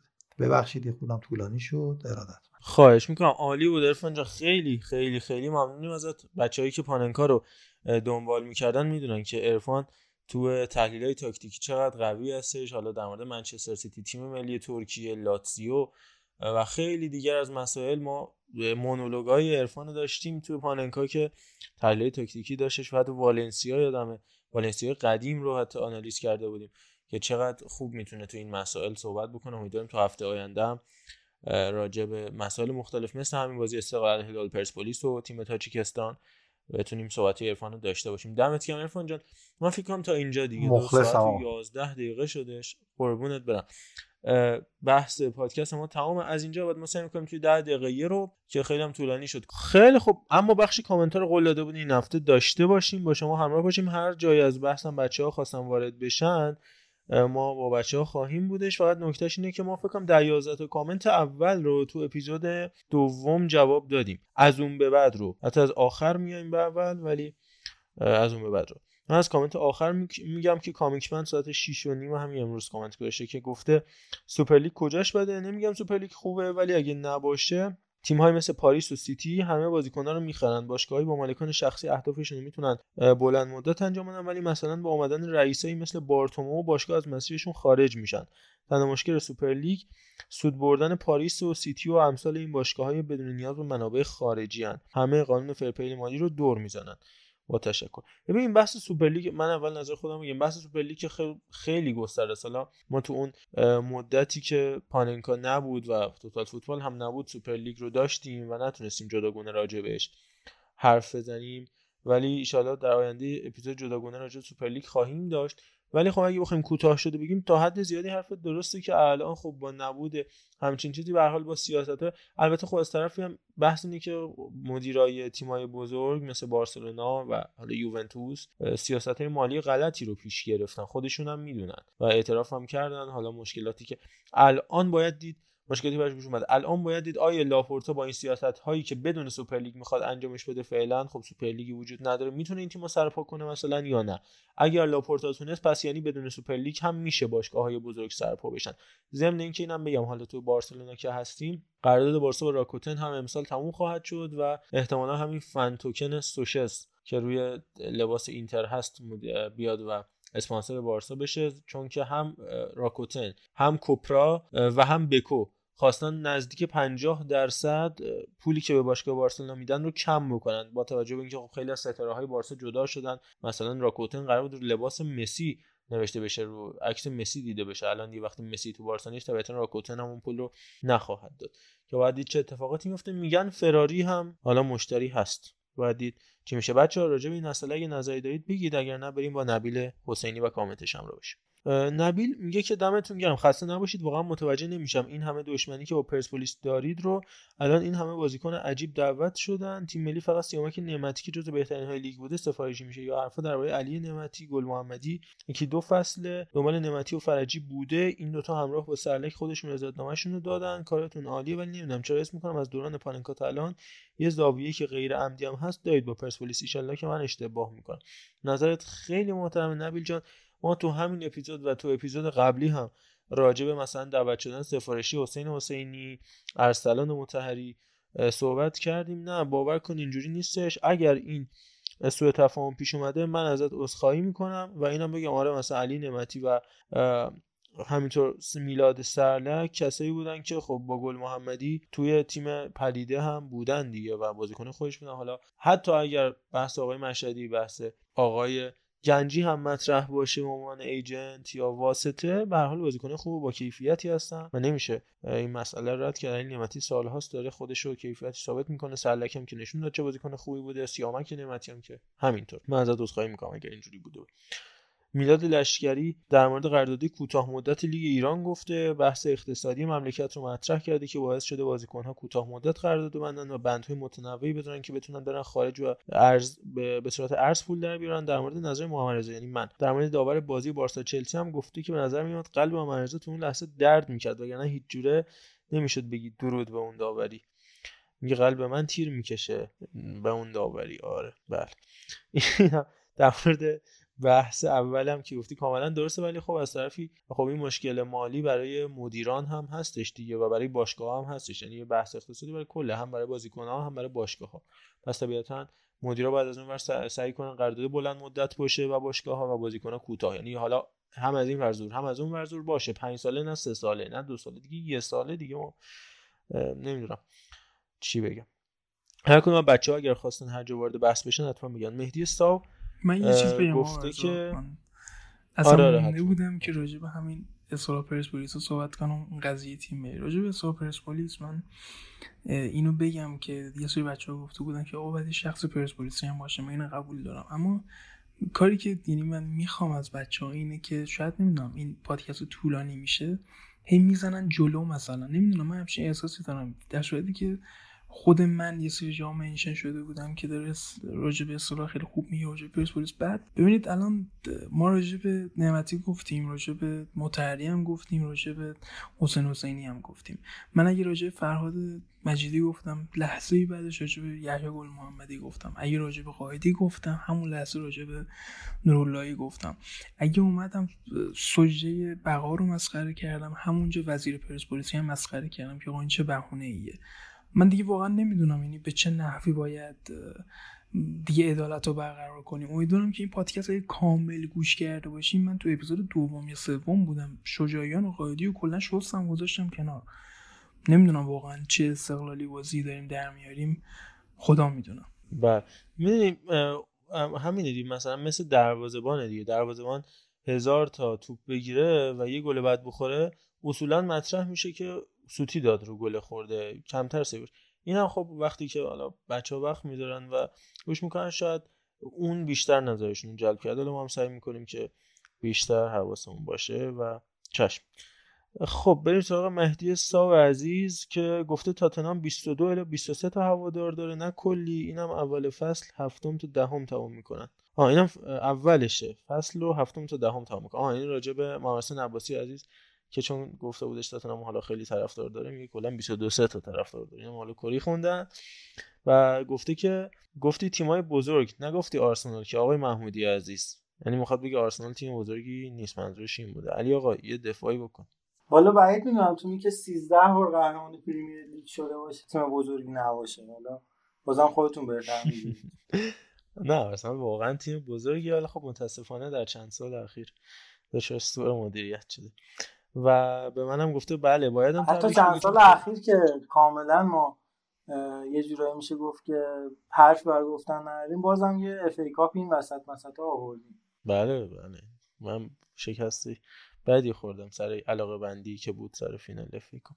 بله به منم گفته بایدم تبریک بگی چون پدر معنوی یوفاسلونا 6 تا پنالتی توی بازی نگرفت. 6 فاکینگ پنالتی حالا دیگه نظر چی بگم؟ ولی اسامی تیم‌ها رو میگم به نظرم باشون کاری نداشته باشیم. همون بارسلونا رئال منچستر اسما رو. آره. سینا نجفی.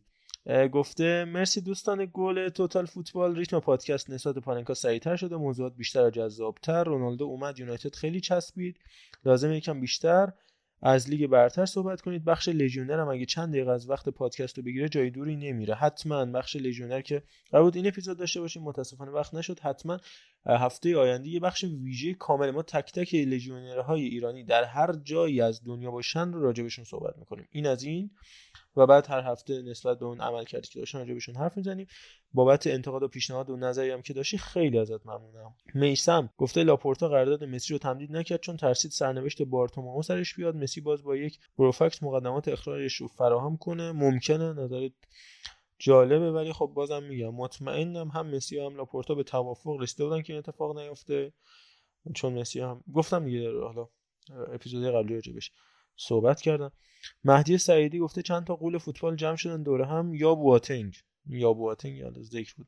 قربونت برم. قول چیه؟ ما کوشیکیم نبیل تو اپیزود دو گفته اسم آهنگ رو خواسته که براش ریپلای کردیم. علی فیازمنش گفته برنامه منسجمتر و متمرکزتر و شنیدنی تر شده. ریتم خوبه. خیلی ازت ممنونم. حتما حتما انتقاد هم داشتید. حتما بگید. کامیک بند. تو اپیزود سه کامنت گذاشته بوده که چرا کامنت رو نمی‌خونید؟ که خب خوندیم. راجب کومان گفته نظرتون رو بگید بهش فرصت داده شده به نظرم بندازی کافی تا قضاوتش کنید اینو کامیکمند گفته. در مورد کومان میگم الان. یه نکته در مورد فوتبال داخلمون وجود داره اینه که زمانی که چفین و رفقاش توی آسیا کاملا به تیم‌ها فرصت میدن تا از طریق فساد مالی پیشرفت کنن مدیران ما هم باید بلد باشن با دور زدن قوانین پیشرفت کنن. ولی نه قدرتشو دارن نه پولشو. و گفته که تو کامنت قبل وقت نشد که از کومان بگم. کومان به عنوان اسطوره فوتبال خیلی بزرگه. همین باعث میشه تا بازیکن‌ها روش سوار نشن. برعکس ستین بازیکنهای جوان زیادی بها میده از جمله مینکسا و آروخو ولی با ایده مثل ریکی لجه. البته خود پوچ هم خیلی شرایط جدی نمی‌گیره. متاسفانه خیلی هم به ترشتگی بازی میده که افت زیادی داشته. باید به پنیا بازی برسه و نتو بره به خصوص که نتو بازی پای بدی داره. گریز هم اصلا خوب نبود. گریز که رفت خدا بیامرزتش. من فکر کنم باید با آنا و تناس بازی بده. چون پنیا دو تیم بی من بازیاشو دیدم. هم پنیا و هم تناس. به نظرم تناس بازیکن بهتری تو دروازه دروازه چهارم بارسا. و در مورد کومان هم بگم که به نظر منم امتحانش پس داده و نمی‌تونه. خوب باشه من مشکلی که جایگزینی پیدا نکرد. لاپورتا حالا الان خیلی داداشی شدن با هم. نمی‌دونم چرا. چون فکر می‌کنم با همه سیاست نقل و انتقالاتی لاپورتا کنار اومد. حالا فروش مسی و گریزمن و الی آخر حالا فعلا داداشی شدن. ولی راجع به کومان کیسه های زیادی دارم که به تن این مرد هلندی بکشم که انشاءالله در هفته های آینده اتفاق میفته ولی در کل منفی است. امیر انگوری تعارض جنسی رو تعریف کرد یعنی دست بزنی کام نگیری ولی تجاوز یعنی هم دست بزنی هم کام بگیری. بسیار زیبا. تشکر می‌کنم. راجع به ترجمه ها سوال کرده که من تو اپیزود اول توضیح دادم راجبش. امیر جان سینا نجفی با اومدن رونالدو اولترافور تحلیلتون در مورد گروه منچستر تو یوسیل حتما تغییر می‌کنه که همین اتفاق هم افتاد و علیرضا هم صحبت کرد راجع به همین مسئله که رونالدو شخصیت قهرمانی و منچستر اضافه کرده. تو همین اپیزود هم گفتیم. بهنام سی ام گفته دلتنگ آقا علی امیری هستیم. امیدواریم اضافه بشن. به تیم منم امیدوارم اضافه بشن. دوست خوب و نازنین من هست و امیدوارم هر موقع دلشون بخواد در به اینجا روی ایشون باز هست و ما در کنارش دوست داریم باشیم. امین مرادی گفته صدا افتضاح لطفه و من خودم الان اتفاقی که افتاد من رفتم تو این هفته اخیر یه میکروفون گرفتم. الان با میکروفون دارم ضبط می‌کنم. امیدوارم صدام بهتر شده باشه. حالا بچه ها هم ما تمام تلاشمون رو بقیه بچه ها سعی کردیم که انجام بدیم که توی محیطی باشن که بهتر بشه صدا شما ببخشید. مهدی ساو گفته آرش خیلی خوشبینه و برای یووه هیچ شانسی قائل نیستش و همینطور اضافه کرده که همه چی okay شده. مگه کرم دارید؟ خب همون پاننکا رو ادامه بدید. خب همه چی okay نشده که پاننکا رو ادامه ندادیم دیگه. یانیک کاراسکو هم نیست گفته صداتون رو تو CastBox boost کردم هنوزم به سختی شنیده میشه چشم سعی کردیم که رفعش کنیم. میلاد لشکری گفته امیدواریم موفق باشید تو ساختار جدید. در مورد این اپیزود حضور آقا میلاد و آرش خیلی حال هوای پاننکا رو برای من تداعی کرد به همین مناسبت جا داره یادی کنیم از آقای امیری. جاشون خیلی احساس میشه جای خالیشون. چند تا نکته در مورد محتوا کیفیت اپیزود بگم. حجم صدا رو انتقاد داشتن بهش. چشم چشم چشم. انتقاداتشون رو خوندیم حتما انجام میدیم. در مورد صحبت دوست جناب علیرضا مورد سطح آها این صحبت کردیم فکر کنم راجبش. آره دیگه سطح کری خونی رو صحبت کرد و سجده شکر اینا که علیرضا راجبش صحبت کرد. و در مورد بحث گرفته شدن حق میزبانی لحظه به لحظه به نظر من که جناب محمد احمدی عنوان مهمان پادکست دعوت کرده بودین. نشانه سیاستی غلط. سمت سوی ناکامی تیم ایرانی ببره سمت لابی کردن دوستان در AFC در همین زمینه یه بار جناب سروان ها یه جناب سروانی بقیه رفته زیر این گرافیک کست باکس. جلوی ما رو گرفت. من نمی‌تونم بقیه‌شو بخونم به خدا. تقصیر من نیست. من نمی‌تونم بقیه‌شو البته خود علیرضا فکر کنم تو کامنت ها پاسخ داده. ولی باز علیرضا اگه می‌خوایم تو اینجا راجع به این مسئله صحبت کنی بگو. آره فکر کنم چون زیادم من این قضیه رو شنیدم که مثلا داری جانب داری آره. می‌کنی مثلا فدراسیون آها من آخه چی کارم آخه؟ یعنی صحبت های ما گوش کرده باشین. کاملا مشخصه که داریم یعنی هر جا که مشکلی باشه ما میگیم. ببین ناکن سر قضیه میزبانی من یک بار برای همیشه میگم چون فکر کنم واسه یه سری بچه خودمونم صحبت های من مخالف بودم واسه این حس می‌کنم خوب نفهمیدن که متوجه نشدن که من چی میگم. ببین کن برای گرفتن میزبانی تو علاوه بر زیر ساخت فوتبالی که می‌تونه استادیومت باشه می‌تونه حالا وی آر باشه هزار تا داستان دیگه تو قضیه گردشگری هم هست و قضیه امنیت ملی هم هست. قضیه گردشگری این که آقا مثلا خانوما راحت بتونن بیان تو استادیوم. اون گردشگری که میاد تو مثلا تو میزبانشی بتونی امنیت رو براش فراهم کنی. بچه ها راجع به اوکراینی صحبت کردن راجع به حمله به سفارت عربستان انگلیس صحبت کردن. ما داریم این پادکست رو برای افراد فوتبالی می‌سازیم. وزارت ورزش رئیس فدراسیون هیچ دخلی به ورود خانمان ندارن. هیچ دخلی به امنیت این کشور ندارن. هیچ دخلی به حمله به سفارت ندارن. پس ما اینجا نه منبره نه من حسن آقا میری هم که بخوام اتفاقایی که می‌دونیم واژه صحبت کنیم. هر روز هر روز واژه به این اتفاقای بد مدیریتیمون صحبت می‌کنیم. آره آقا مشکل داریم. ما سالهاست که تو بود مدیریتی مشکل داریم. اما یک سری اتفاقا ربطی به بود ورزشی نداره. پس اون رئیس فدراسیون پس اون وزیر ورزش باید بچسبه به اتفاقاتی که توش تصمیم گیرنده است که حالا اون زیر ساخته می‌تونه باشه که استادیوم ما رو تغییر بدیم یک سری استانداردها رو فراهم کنیم. و قضیه لابیه. من واسم برام عجیبه که این قضیه قابل درک نیست. آقا ما تو فیفا فساد مالی داریم قطعا تو EFC هم داریم. یعنی ما نیاز داریم که یک سری افراد رو داشته باشیم که زبان بلدن. نه مثل آقای تاج که صرفا بره اونجا بشین و در دیوار نگاه کنه. تو جلسات غیر علنی این دوستان حضور داشته باشه تو تصمیم گیری ها. ببین نکن همه پرسپولیسی اون موقع می‌گفتن اگه ما لابی قوی داشتیم این اتفاق واسه ایسال کسی نمیافتاد.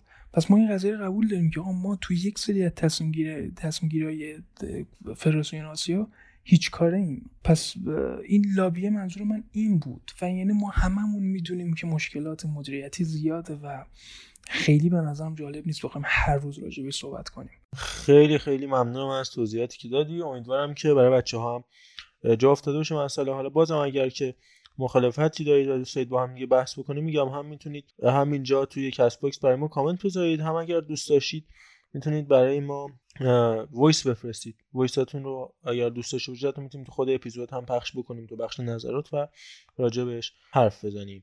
حسام حسینی گفته چقدر این اپیزود دلنشین و جذاب بود که یادآور اپیزود پاننکا بود. جمع دوستانه علی عدد خصوص بازار آرش یزدانی آقا میلاد. تیمتون حرف نداره. مسئولتون درست فدای تو بشم. ممنون از لطفت. سپهرم. باز راجع به هم مسائل صحبت کرده که میام توضیحاتش رو دادیم. آها راجع به فکر کنم اینجا به من انتقاد داره که راجع به بارسلونا. آره. نه من که اصلا همونجا من گفتم بچه بالا به من میگه من خودم اصلا کسی به من نگفتش که آقا فرانس وارشم بار اولش بود. خودم اصلا گفتم من شوخی با خودم کردم که آقا فرانس وارشم بار اولش بود. همونطور که شریف هم بار اولشه وقتی میگه بار اولته دیگه. آره. و چشم چشم چشم من سعی می‌کنم که عادلانه تر باشم حالا زیاد بارسایی بازی در نیارم. چشم. سینا هم باز تشکر کرده که من زیاد تشکر نمی‌خونم. دمت گرم سینا جان کامیک بندم. میگه که دوستان نمی‌دونم چرا به دیگه ایران می‌پردازید. فور از فساد و تاج و خادم نابود شده و اینا. هم طرفداری خودش داره دیگه. حالا ما سعی می‌کنیم هر دو طرف رو داشته باشیم. مهدی استاو هم چلسی به مدیریت چلسی مدیریت به شدت قوی و هوشمندانه داره. در مورد آبراموویچ صحبت کرده. گفته پولش هم درست خرج می‌کنه که آره ما اینو راجبش حرف زدیم و کاملا درسته. در مورد ادی ها گفته که آرسنال میگه احتمالا میره گراهام پاتر رو بگیره که بازم نتیجه نمی‌گیره و به درد تیمای داغون می‌خوره و الی آخر چلسی بازیکن نمیده تازه می‌خواست مارکینیوش هم بگیره و مسائل در مورد آنسوفاتی آها دیگه از اینجا به بعد من فکر کنم تو خود کامنت ها به بچه ها جواب دادم. آره. دمتی آن فکرم به سینا رفیق جواب نداده بودم که گفته که سلام به محمودی و تالشی عزیز و حکیمی دوست داشتنی عرفان افان خان با تغییر استراتژی گفته دوستم همون ساختار قبلی داشته باشید مثل تغییر ابو مسلم و سیاه جامگان یا پدیده و شهر خود رو نباشه. تغییرات مثبت یکم صمیمیت نیست. فکر کنم این مال اپیزودیه که امیدوارم تا الان حالا سینا جان بیا بگو که آیا اون صمیمیت وجود اومده یا نه دیگه.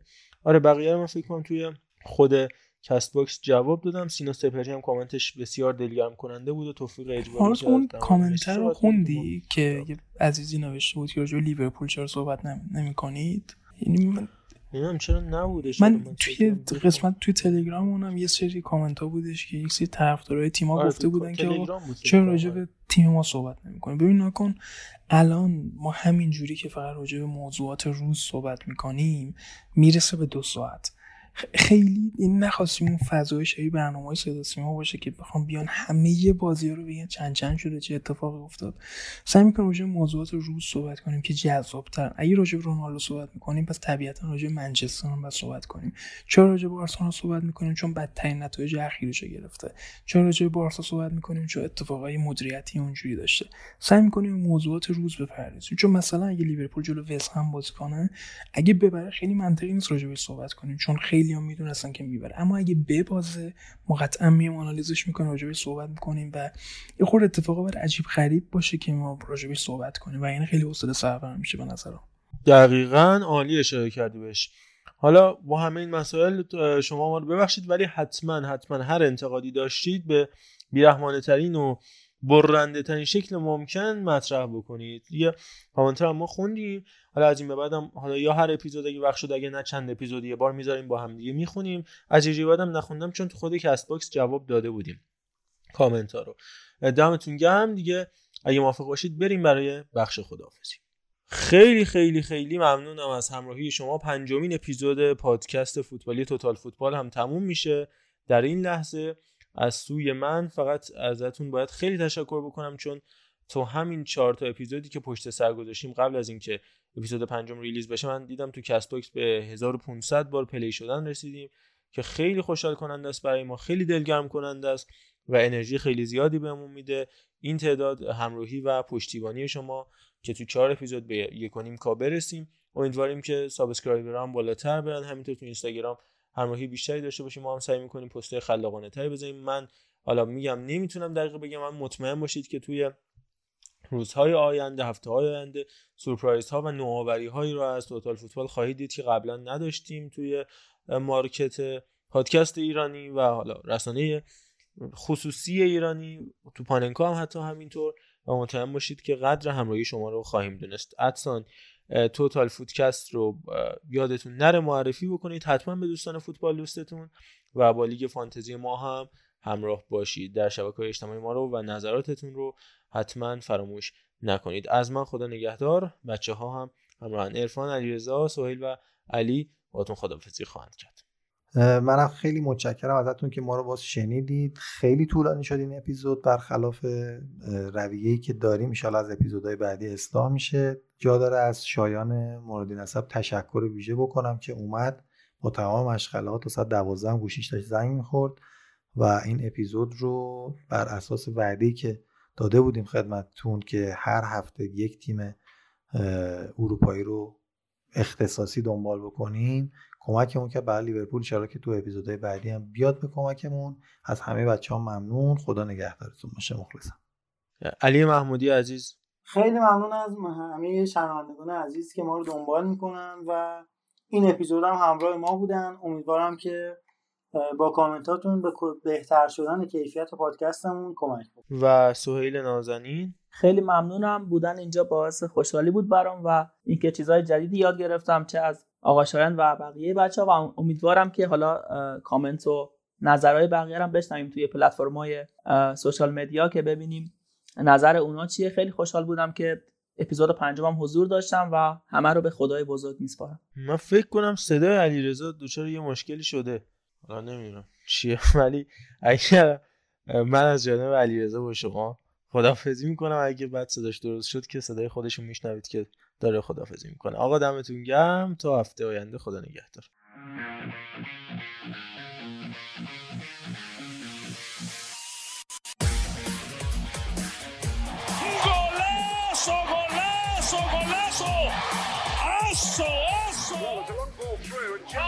تو